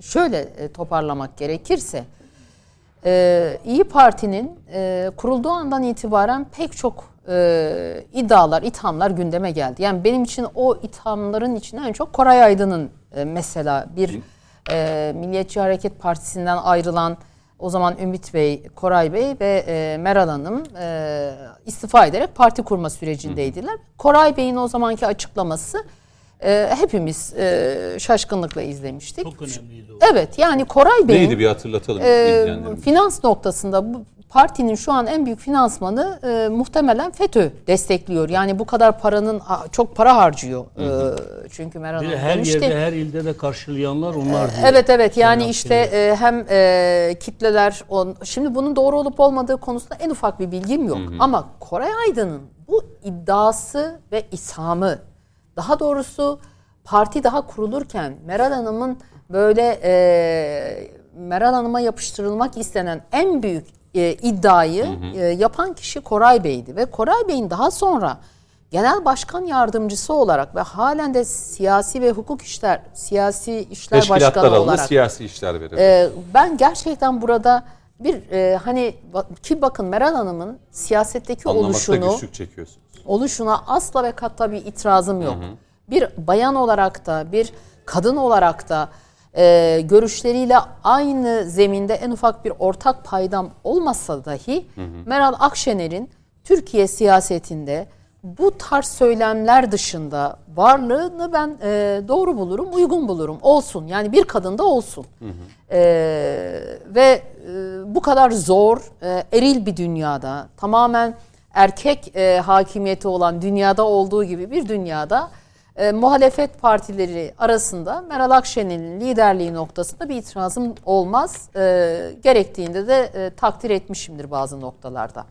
Ama liderlik odur ki sizinle ilgili yıllarca bu FETÖ id- iddia ve ithamını ortaya koyan kişiyle ilgili tasarrufu daha sert niçin yapamıyorsunuz? Çünkü bakın eee İyi Parti ile ilgili bu iddiayı, bu ithamı, bu yapışan lekeyi diyelim temizleyen de bir yerde bana göre Devlet Bahçeli oldu. Çünkü Devlet Bey e, geçen sene biliyorsunuz Meral Hanım'ı e, evine dön gibi bir çağrı yapmıştı. Bana göre evine dön çağrısı aslında e, Meral Hanım'a yapıştırılmak istenen Koray Bey ile birlikte e, gün yüzüne get şey gün ışığına çıkan o iddiayı belki Devlet Bey'in bu çağrısıyla bu ev e, o o şeyi o e, ne bileyim e, lekeyi diyeceğim hani parantez içinde tırnak içinde onu silen de yine Devlet Bahçeli oldu. Çünkü FETÖ'cü olmadığını belki en güzel Devlet Bey'in o çağrısıyla bakın FETÖ'cü olsaydık e, Devlet Bey bizi evine dön e, şeklinde davet eder miydi? Bütün iyi Partililer bunu bu şekilde de dile getirdiler. Şimdi ben bu son yaşanılan e, konuyu Millet İttifakı içinde bugün e, Türkiye'nin bütün e, farklı kesimlerine e, yönelmeye çalışan, o kesimlerden oy almaya çalışan ve hassaten de HDP kitlesinden oy almaya çalışan bir Millet İttifakı var. En büyük handikap ise e, İyi Parti, siz bugün ne derseniz deyin, İyi Parti Türk İslam sentezi üzerinden kendini ifade etmiş ve Türk İslam sentezi milliyetçi muhafazakar e, kimlik üzerinden kendine bir Türk siyasetinde yer bulmaya çalışmış e, bir parti olarak kuruldu. Ama Meral Hanım son günlerde, son aylarda e, o yükselen seyrin, e, ivmenin e, biraz böyle duran hale geldiğini ve biraz da aşağıya indiğini bence gördü e, bu anlamda. E, ve partisini e, o sentezin dışında yani Türk milliyetçiliği, Türkiye milliyetçiliği veya işte e, o sen şeye e, yerden alıp biraz daha böyle sanki e, dört eğilimi de CHP'deki ana e, dediğimiz damarlar nasıl şu yani an tasfiye siyasete edildiyse herhalde merkez siyasete e, en rakip e, şey en kolay gidebilecek olan benim diye düşünüyor. Bunun diğer kısmı ise HDP ile ilgili muhakkak ki ve muhakkak Millet İttifakı bir şekilde kol kola girmek zorunda. Bunu da e, Meral Hanım şu an en büyük ayak bağı olarak gördüğü Türk milliyetçiliği ile ilgili e, çok hassasiyeti olan yani bu anlamda liberal e, bir e, onların ta- tabiriyle liberal bir yere gelmeyecek olan e, kişilerle ilgili bir törpüleme yapmak istiyor anladığım kadarıyla. Yani ufukta e, Yeni bir HDP açısı. ile ilgili HDP ile ilgili bir e, muhakkak bir ortaklık olacak ve bu ortaklıkta e, ben açıklama yapmadan önce çıkıp işte e, HDP ile ilgili bir açıklama yapıp HDP'yi PKK'nın e, uzantısı olduğu konusunda net cümlelerle ifade edecek olan potansiyel herhalde. Çünkü Yavuz Bey'in daha önceki e, ifadelerinde e, Mithat Sancar'la e, takışan, Evet. e, daha sonra HDP'nin diğer grup başkan vekilleriyle böyle e, Yani hani İyi saç saça baş başa sesini hale getiren Yavuz Ağar, Ağar Alioğlu'ydu. yani, Şimdi e, bu konuda bu konuda İyi Parti'den çıkabilecek ses de kesildi. Şimdi durum var. tüm bu yaşananlarda hani e, Yavuz Ağar Alioğlu ne dedi? Aslında birkaç cümlesi çok çok önemli. Belki sözü Coşkun Başbuğ ve Abdurrahman Babacan'a vereceğim. Diyor ki ya grup başkan vekilliğim alındığım açıklandığı zaman öğrendim diyor. Parti sözcülüğünü de yine televizyon programından o zaman çıkıyordu Yavuz yani öğrenme Parti şekli çok sözcülüğünden. magazinsel Bu bir hep şey. böyle diyor. Bunlar siyasi kararlardır diyor. Sonuçlarını sevinenler ve üzülenlerden takip edersiniz diyor. Sevinenlere ve üzülenlere 3-4 gündür bakıyorum. FETÖ'cüler zil takıp oynuyor. Doğru. PKK'lılar ve HDP'liler sevinmiş. İyi Parti'yi HDP'yi dert etmeyin mühim olan Erdoğan'ın gitmesi zeminine çekmek isteyen herkes davul zurna çalıyor diyor. Doğru. Ağar Alioğlu, İşte, Coşkun Başbuğ evet. size sözü vereyim Hemen sonra hemen. Abdurrahman Babacan'la da bir siyasi okuma alacağım. Ağar Alioğlu'nun söylediği bu iki cümle önemli. Kimler seviniyor derken. Günaydın ama. Ama şu da önemli. HDP'yi dert etmeyin. Mühim olan Erdoğan'ın gitmesi zeminine çekmek isteyen herkes davul zurna çalıyor. Şimdi zaten e, burada şunu belirtmekte fayda var. Şu anki siyasi konjüktürde tek hedef Erdoğan. Burada Sayın Cumhurbaşkanı da politikalarını ya da şeyini özümseyen ve benimseyen bir Ağar Alioğlu profilini de görüyorum ama. Hani burada. O söylenen o çıkıyor. Değil mi? Peki. Evet. Ya aslında AK Parti siyasetine çok denk düşen bir isim. Yani Peki.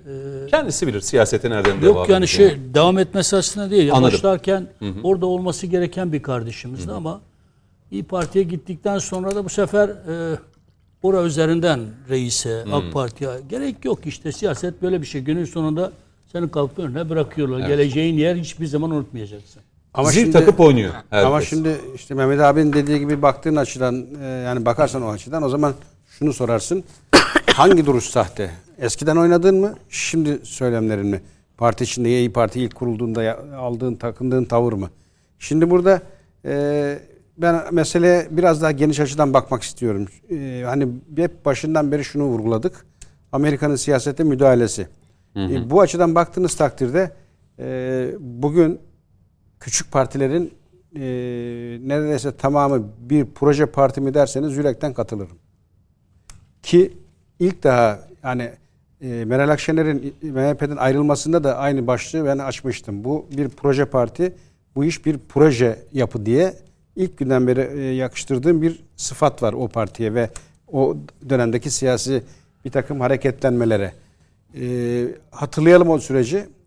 Sayın Bahçeli'ye yönelik inanılmaz entrikalar çevrildi parti içerisinde. Hatta e, kendi içerisinde olağanüstü seçimler yapıldı. Bir takım mahkeme kararları alındı. O karar alanlar FETÖ'den daha sonra e, soruşturma geçirdi, tutuklandı. Bunları unutmayalım. Barınamayınca bir anda MHP'yi bölme adına bir yeni siyasi hareket başlatıldı. Ve bu hareketleri de başlatırken e, dünyanın her yerinde geçerli olan taktik şudur. Temsil ettiğini iddia ettiğin akımla ilgili bir takım öne çıkan isimleri yanına alırsın. Sanki gerçekten bir siyasi oluşum var. Bir doğaçlama yeni siyasi hareket başlıyor gibi bir hava yaratmak istersin. Bu uygulandı. Yani o dönemde işte öne çıkan isimlerin bir anda e, e, bir fotoğrafta poz vermesi, ardından İyi Parti işte geliyor e, gibi vaatlerle bir takım söylemlerle sahne alması siyasette e, tesadüf olarak okunmamalı. E şimdi Amerikan taktiğidir bu. Amerika'nın dikkat edin kullandığı yapılarda birçoğu e, yapı işi bittiği an tasfiye edilir ve çöpe atılır.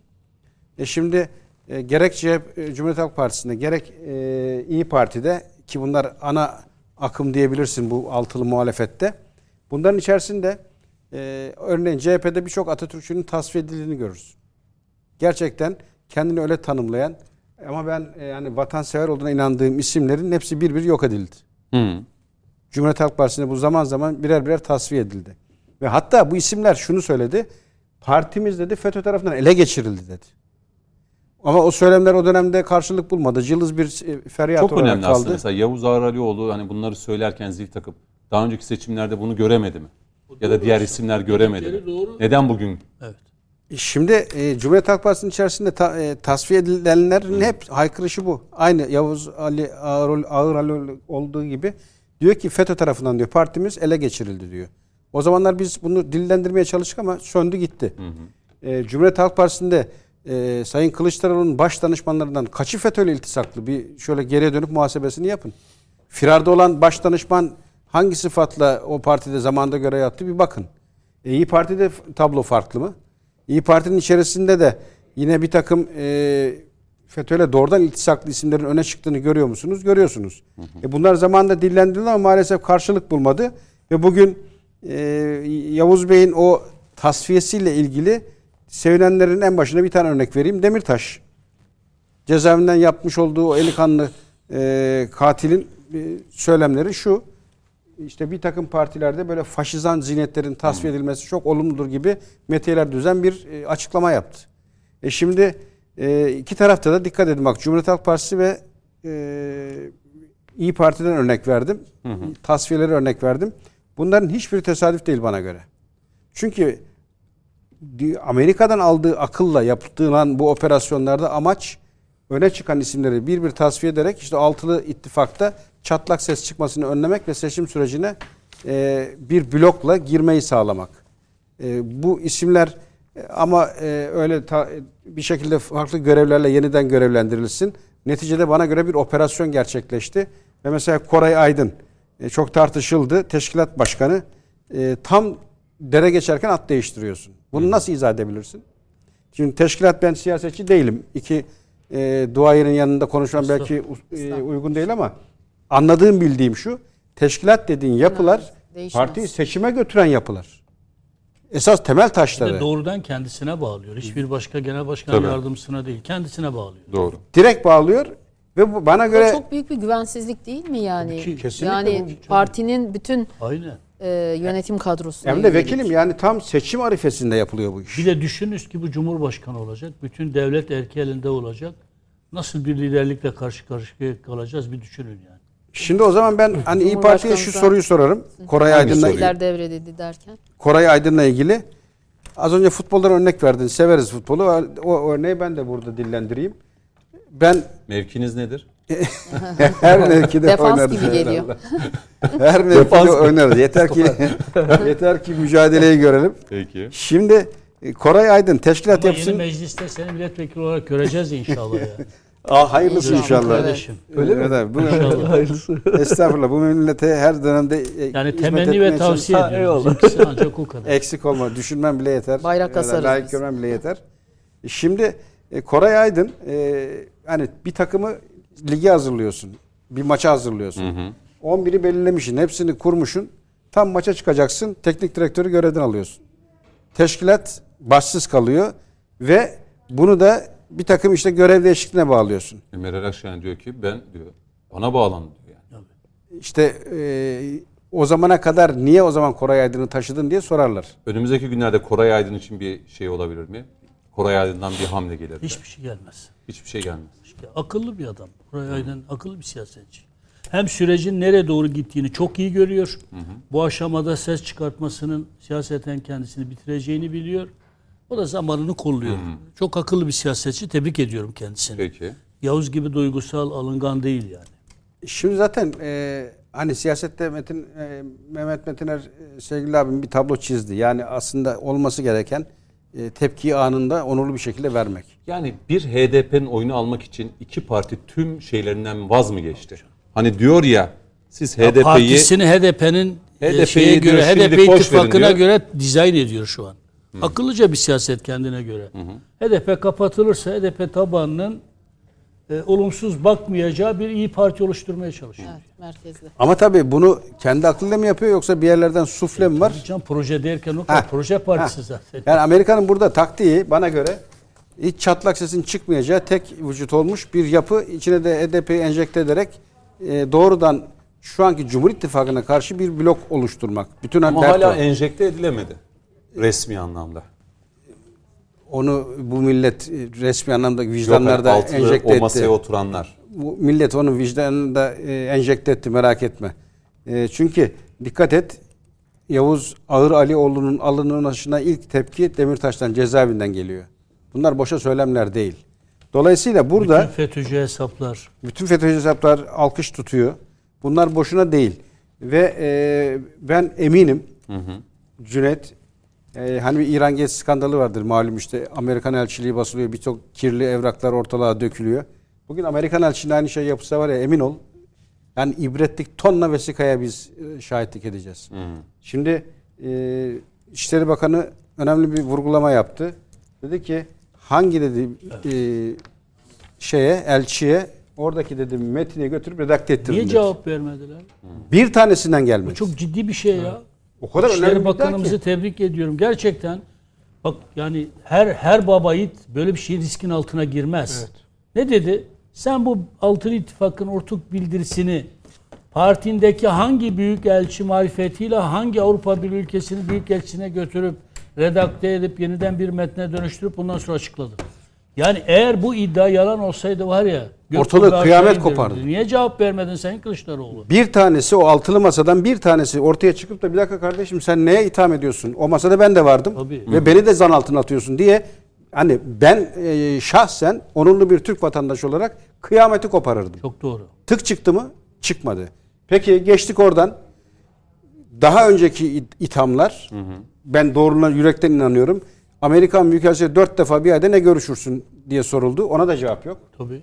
Ya ben anama ayda dört defa gidemiyorum. Dişçide Pensilvanya'daki o muhimle, iblisle niye telefonla konuştu mesela onu da yalanlamadı. O kadar çok bilinmez soru var ki aslında bize cevabı Ez malum. cümle bu o, ittifak 2023 Haziran'a e, kadar zaten bir adaylık çıkmaza ya bir aday belirlemede hatta bugün Zafer Partisi'nin Ümit Özdağ, Mansur Yavaş Mesela Ümit Özdağ'ın söylemleri ilk ayrıldığını hatırlayın.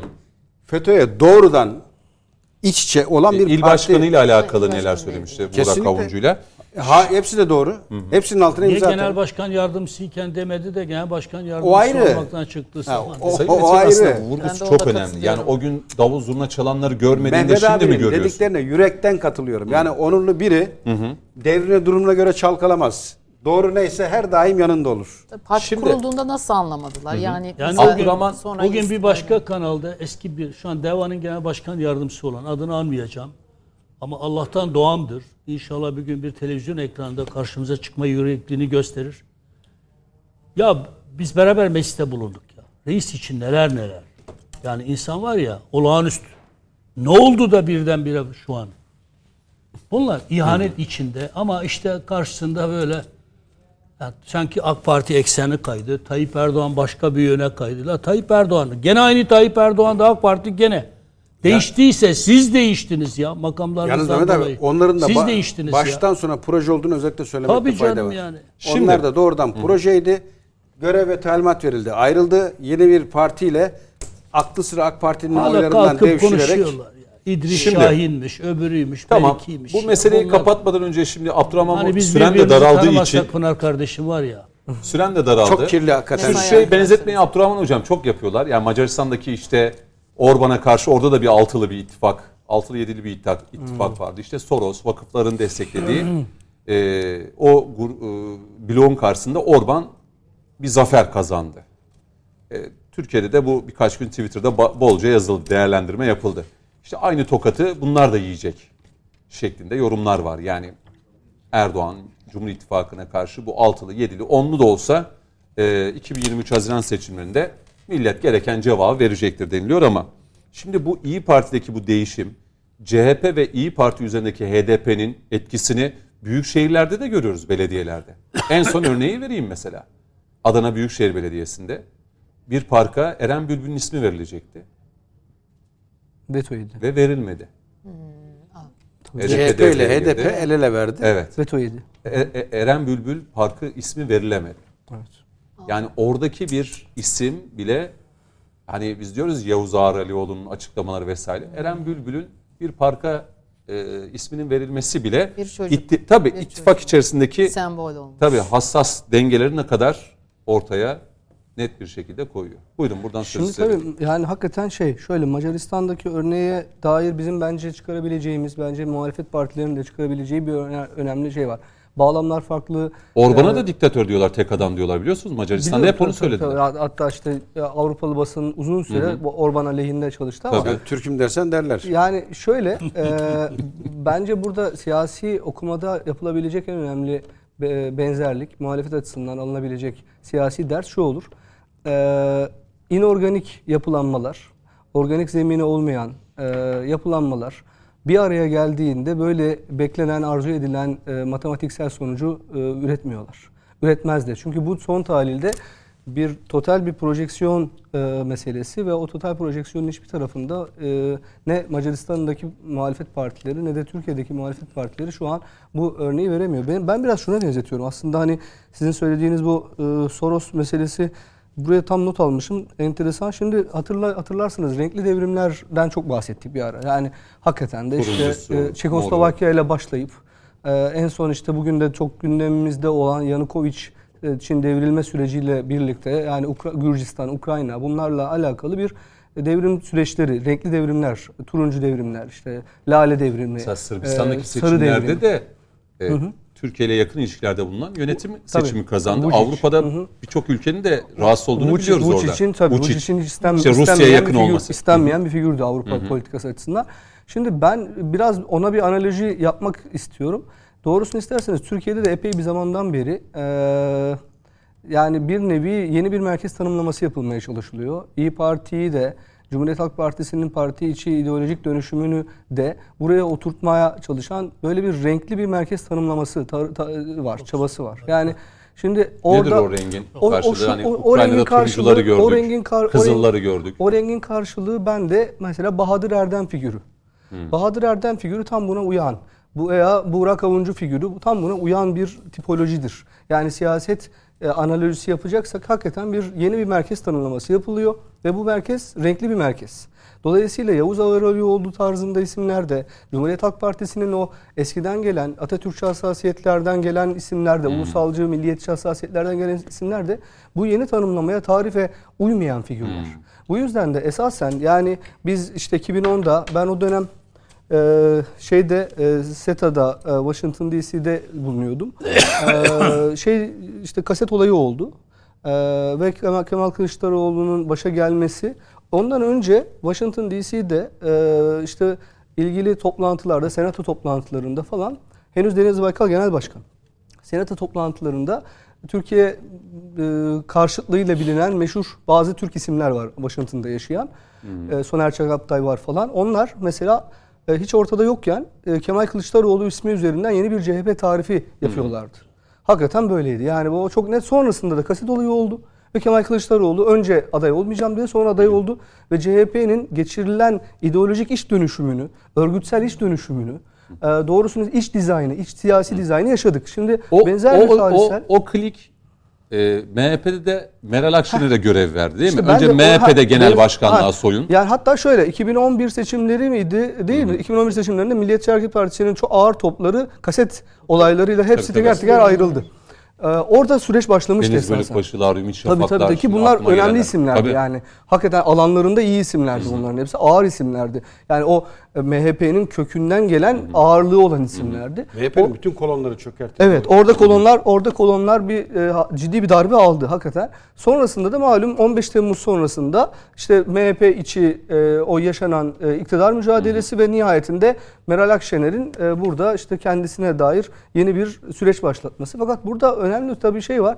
Yani Yavuz Bey e, bir başka televizyon kanalında iki, bir veya iki sene evvel baş başa uzun bir sohbetti. Ben de uzun izledim. Yani İyi Parti'yi nereye oturtuyorlar kafalarında nereye tekabül ediyor İyi Parti diye.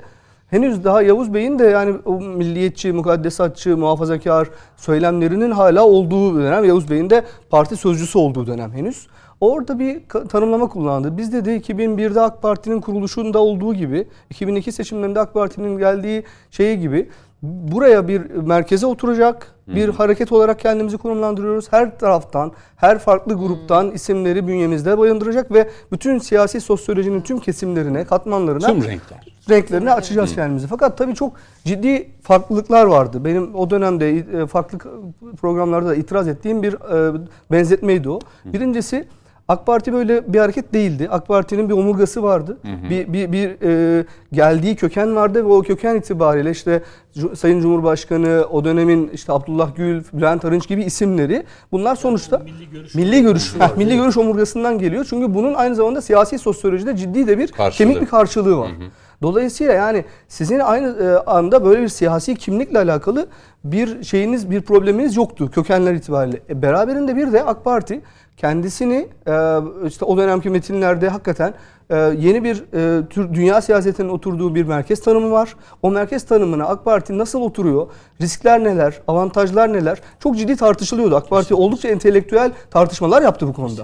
Hat- yani siz daha iyi bilirsiniz. Dile getirilemeyen, Tabii. konuşulamayan meseleler. Ha, aynen. Yani Devletin özür dilediği konular. Şeyin kuruluşuydu. Ha. Açılımlar. Yani, işte o, o, o dönem bu yoğun mutfak tartışmaları. AK Parti bir mutfak hareketiydi. Gerçekten ciddi bir entelektüel fikri bir mutfağı ba- olan bir hareketti. Bu yüzden de siyasi kimliği İyi Parti'de olduğu gibi siyasi kimliği kaygan değildi. Kaygan ya da işte konjonktürel, geçici böyle şeylere, rüzgarlar üzerinden kendisini konumlandıran bir şey Ki değil- öyle olmadı. olsaydı bu 22 yıllık hikaye Tabii. yazılamaz. Yani hatta o dönem ya benim doktora tezimde bunları uzun uzun tartışmaya çalışmıştım. O dönem işte dünyada yeni bir merkez tanımlaması yapılıyor ve bu merkez tanımlaması AK Parti'nin yaptığı tanımlamaya çok uyuyordu. Hakikaten de bir merkez parti. Bir merkez parti nasıl olur? Ee, işte Türkiye'nin geçtiği dönemler yani e, 28 Şubat süreci, 28 Şubat sürecinin ardından gelen yeni durum. Şimdi bunların hepsine bakıldığında e, AK Parti'nin ne siyasi kimliğinde böyle bir kayganlık vardı ne de müfredatı muğlaktı. Müfredatında da çok net ifadelerle çok net pozisyonu vardı ve bir de başka bir şey eklektik bir yapı değildi AK Parti. Dediğim gibi omurgası vardı. Bunu bu omurgayı benimseyen ve bu omurga ekseninde üretilen yeni siyasi nefese, vizyona, projeksiyona tamam diyen e, söz gelimi. Ki eklendi. Söz- aynen liberal Yani de- Numan Kurtulmuş, liberal- Süleyman aynen, Soylu, liberal demokrasiden, bunlar- liberal demokrat çizgiden gelenler vardı, sosyal demokrat çizgiden gelenler, muhafazakar çizgiden gelen, işte e, büyük birlikçi çizgiden gelenler. Bunların hepsi o, o, o ana gövdeye o ana gövdeye e, bütünleşti. Toparlamanızı isteyeceğim. Dolayısıyla Abdurrahman şimdi- Hocam, araya gidiyorum. e, tamam şunu söyleyeyim. İyi Parti bir bir defa. İyi Parti bir defa kuruluşunda böylesi temel özelliklerin hiçbir tanesine sahip olarak kurulmadı. Yani Yavuz Bey'in yanıldığı nokta bu. Belki belki hani seçmeni biraz ikna etmek için söyledi bunları bilmiyorum. Gerçekten inanıyorsa. Yani bir merkez İkincisi- parti olma hayali Ha, bunun vardı. da siyasi sosyolojiye yansımasında da çok ciddi bir İyi Parti açısından şey var. Çünkü bugün tanımlanan şekliyle İyi Parti'nin siyasi sosyolojide nereye oturduğu da AK Parti'nin kuruluşuyla be- be- benzerlikler arz etmiyor. Bir diğer üçüncü faktör ortam yani Türkiye'nin içinde bulunduğu siyasi boşluğu 2001-2002 yılları için hatırlayalım. Şu an merkezde böylesi bir siyasi boşluktan Boşluk. gerçekten bahsedilebilir mi? İyi Parti buna inanıyor mu gerçekten? Dolayısıyla burada ben biraz o dış siyasi dizayn için üretilen iç siyasi dizayn hamleleri olarak görüyorum bunları. Yani Peki. hem CHP'de hem İyi Parti'de. İyi bir akademisyen tahlili oldu. gerçekten. Biz de dinledik. Araya gidelim. Son bölümde zaman da dar olduğu için birkaç sorum olacak. Kısa kısa cevaplar almak isteyeceğim konuklarımızdan. Son bölüme hoş geldiniz. 12 dakikamız var. Ee, Dört değerli konuğumuzla birlikte e, bitireceğiz. Mehmet Metiner, Coşkun Başbuğ, e, Doçent Doktor Abdurrahman Babacan ve Pınar Hacı Bektaşoğlu. Şöyle sorayım, e, kısa kısa cevaplar halinde belki daha da olur. Böyle bir interaktif hızlandıralım. E, Abdurrahman Hocam bu altılı ittifak 7, 8 bilmiyorum kaç olur. Bir adaylık çıkmazı yaşamaya devam edecek mi yoksa Kılıçdaroğlu'nun adaylığı artık kesinleşti diyebilir miyiz? A- doğrusu ben Sayın Akşener'in son açıklamasında biraz böyle işaretler gördüm. Hani şunu söylüyor. İki tarafta da yorumlamak mümkün bence. Akşener, Sayın Akşener diyor ki e, soruyorlar Sayın Kılıçdaroğlu'na adaylığını tamam der, der misiniz, hayır der misiniz diye. E, herkesin üzerinde ittifak e, ettiği bir adaya hayır demeyiz diyor. Bu aynı zamanda tersten okunduğunda şunu da gösterir. Herkes üzerinde ittifak etmiyor. Kılıçdaroğlu'nun hala. Dolayısıyla ben de biraz e, topu o tarafa atıyorum. O, to- o taraftan nasıl olsa Kılıçdaroğlu lehine bir sonuç çıkmayacak. E, da şeklinde de yorumlanabilir. Yani ben biraz e, da Popstar da seçmeyeceğiz. ben biraz tersten öyle öyle okudum. Yani burada tabii şey var. Doğrusunu isterseniz orada e, Cumhuriyet Halk Partisi'nin e, hem iç dönüşümüyle ilgili hem de bunun Türkiye'deki siyasi dizayna e, dönük yansımalarının ne olacağına ilişkin ben orada işin doğrusu biraz asıl projeksiyonumu oraya kaydırdım. Yani e, işte İmamoğlu mu olur, Kılıçdaroğlu mu olur vesaire bunlar aslında bence paradigma içi tartışmalar. Çünkü sonuçta İmamoğlu açısından da Kılıçdaroğlu açısından da çok büyük e, bizim temeldeki hassasiyetlerimize bizim derken ülke vatandaşını kastediyorum sadece benim değil. Vatandaşın temeldeki hassasiyetlerine, ülkenin varoluşsal meselelerine ilişkin çok niteliksel, büyük paradigmal farklılıklar yaratacak isimler değil bunlar. Peki. Ee, bu yüzden de yani bu yüzden de biraz ya o paradigma içi konuşacağız ya da paradigmanın dışına taşa- taşarak yepyeni bir şey e, altılı masa gündeme getirecek. O e, enerji var mı altılı masada ve o e, aksiyoner e, politika biçimi var mı? Ben ondan çok emin değilim. Pınar Hanım altın masadan mı çıkar o isim? Ya da işte e, Zafer Partisi'nin genel başkanı Özdağ dedi ki Mansur Yavaş aday olmalı. Hani bakıyor o masaya. Bu masadan diyor aday çıkmaz diyor.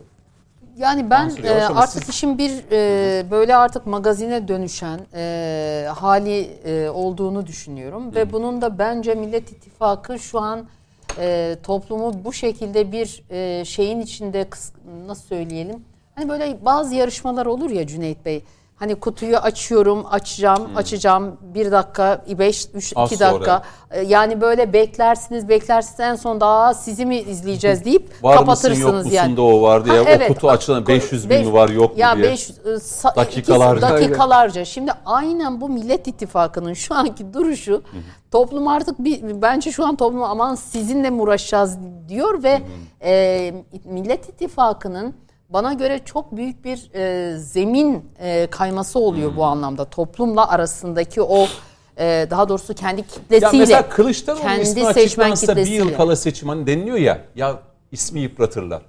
Ya ben bunu da daha ne kadar bakın ben yıpransın bunu yani? da Yıpranmış, gerçekten bence kendileri yıpratırlar. Herhalde onu kastediyorlar. Bence yani. Bu da bu da çok zayıf e, bir savunma. Yani ben bunu 6 7-8 ay önce de bütün kanallarda şunu söylüyordum. Yani lider dediğin bu ülkede isterseniz böyle eline protokol ekleyerek bak biz ittifak olarak sana bir cumhurbaşkanlığı yetkisi vereceğiz. Sen bu protokole göre iki sene bizi parlamenter sisteme taşıyacaksın. Sen bu yüzden biraz böyle e, iddialı bir cumhurbaşkanı olmayacaksın. Dediğiniz anda siz Türkiye Cumhuriyeti'nde bırakın dünyanın her yerinde toplum güçlü lider ister. Bu net. Peki. İkincisi kardeşim ben şu an Cumhurbaşkanı Erdoğan çıkıyor, bir şey söylüyor. Eleştiriyoruz değil mi? Bazen eleştiriliyor. Toplum da eleştiriyor. Sonra takdir ediyor. Yani Erdoğan bu kadar e, kendini ortada her türlü açık ve net bir şekilde ifade ederken senin ne ayrıcalığın var? Sen de çık boyunu posunu göreyim. E, bir savaş karşısındaki senin nasıl bir liderlik yapacağını göreyim. Yani Erdoğan yap, rakibin onun nihayetinde. Nasıl onu izliyorsan Er seni de meydana izlemek kim ist- çıkacaksa çıksın. Buyur, yani Aslında Millet İttifakı'na destek veren seçmen de belki evet. bezdi diyor. Ya bezdi diyor işte en Yani sonunda hani, ismi televizyonu e, şey yapacak, zapping yapacak yani hani açıldı açılacak kutu e, meselesi gibi. Bakalım kutudan ne çıkacak? Amerika'ya soracağız.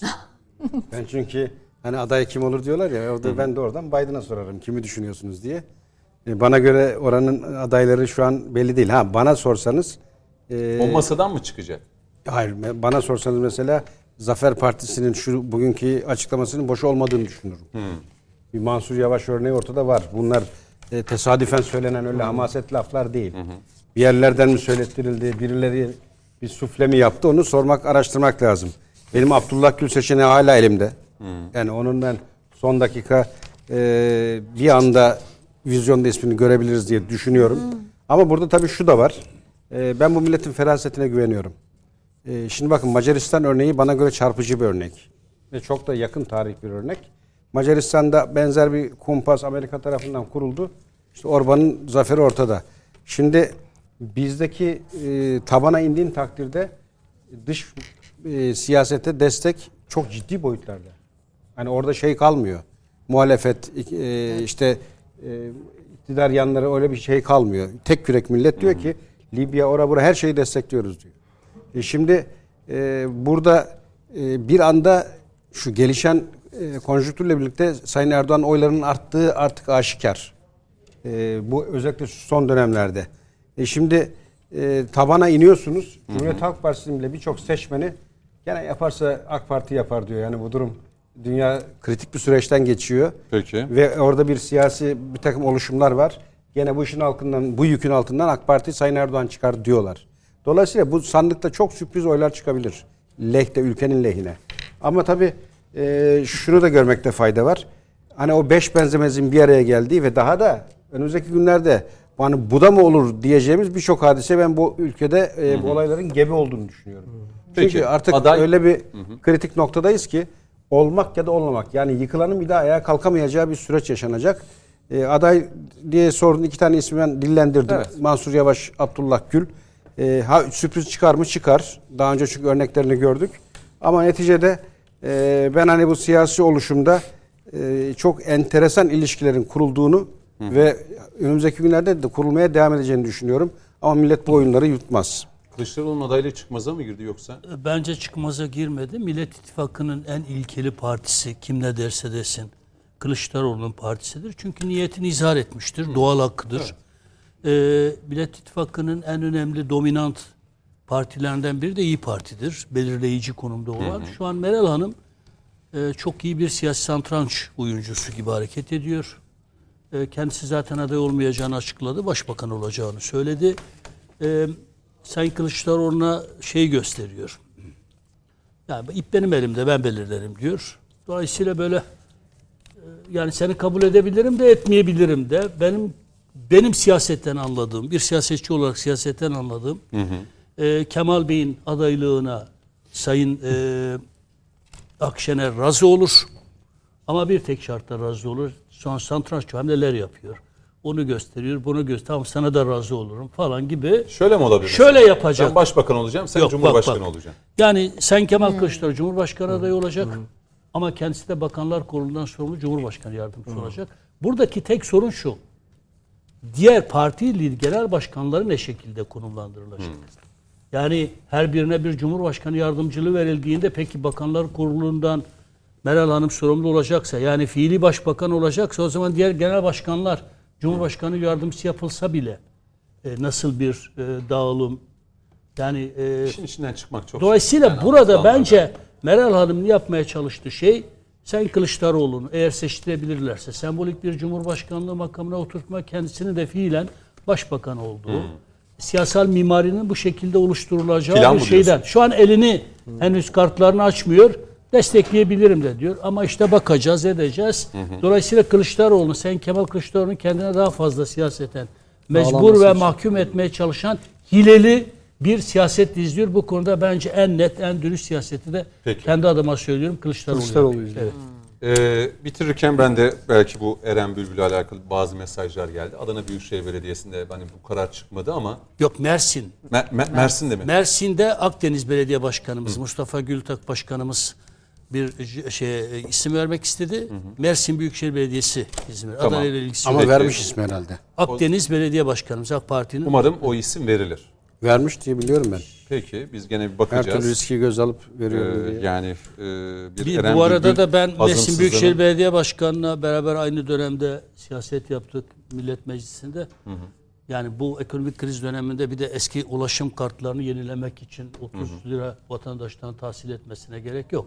Zaten o da ulaşım ücretine zam getirecek. Ne kadar getireceği belli değil. Ekrem İmamoğlu'ndan ders alıyorsa Mersin halkı yandı ama 30 lira tekrar kartlar eski kartları Mersin'de mi? değiştiriyor.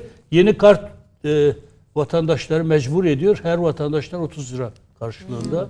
Acayip bir halkçılık anlayışı. Yani buradan CHP Genel Merkezi'ne bari seslenelim de ya hiç değilse yapmayın bunu yapmayın Peki. yani. Doçent Doktor Abdurrahman Babacan teşekkür ederim. Sağ olun, teşekkür Naracı ediyorum. Bektaşoğlu çok olun, teşekkür ederim. Sağ olun. Coşkun Başbuğ teşekkür ederim. Mehmet Metin'e teşekkür teşekkür, ediyorum. Efendim bitiriyoruz. Tekrar bu gece yine TVNet ekranlarında olacak.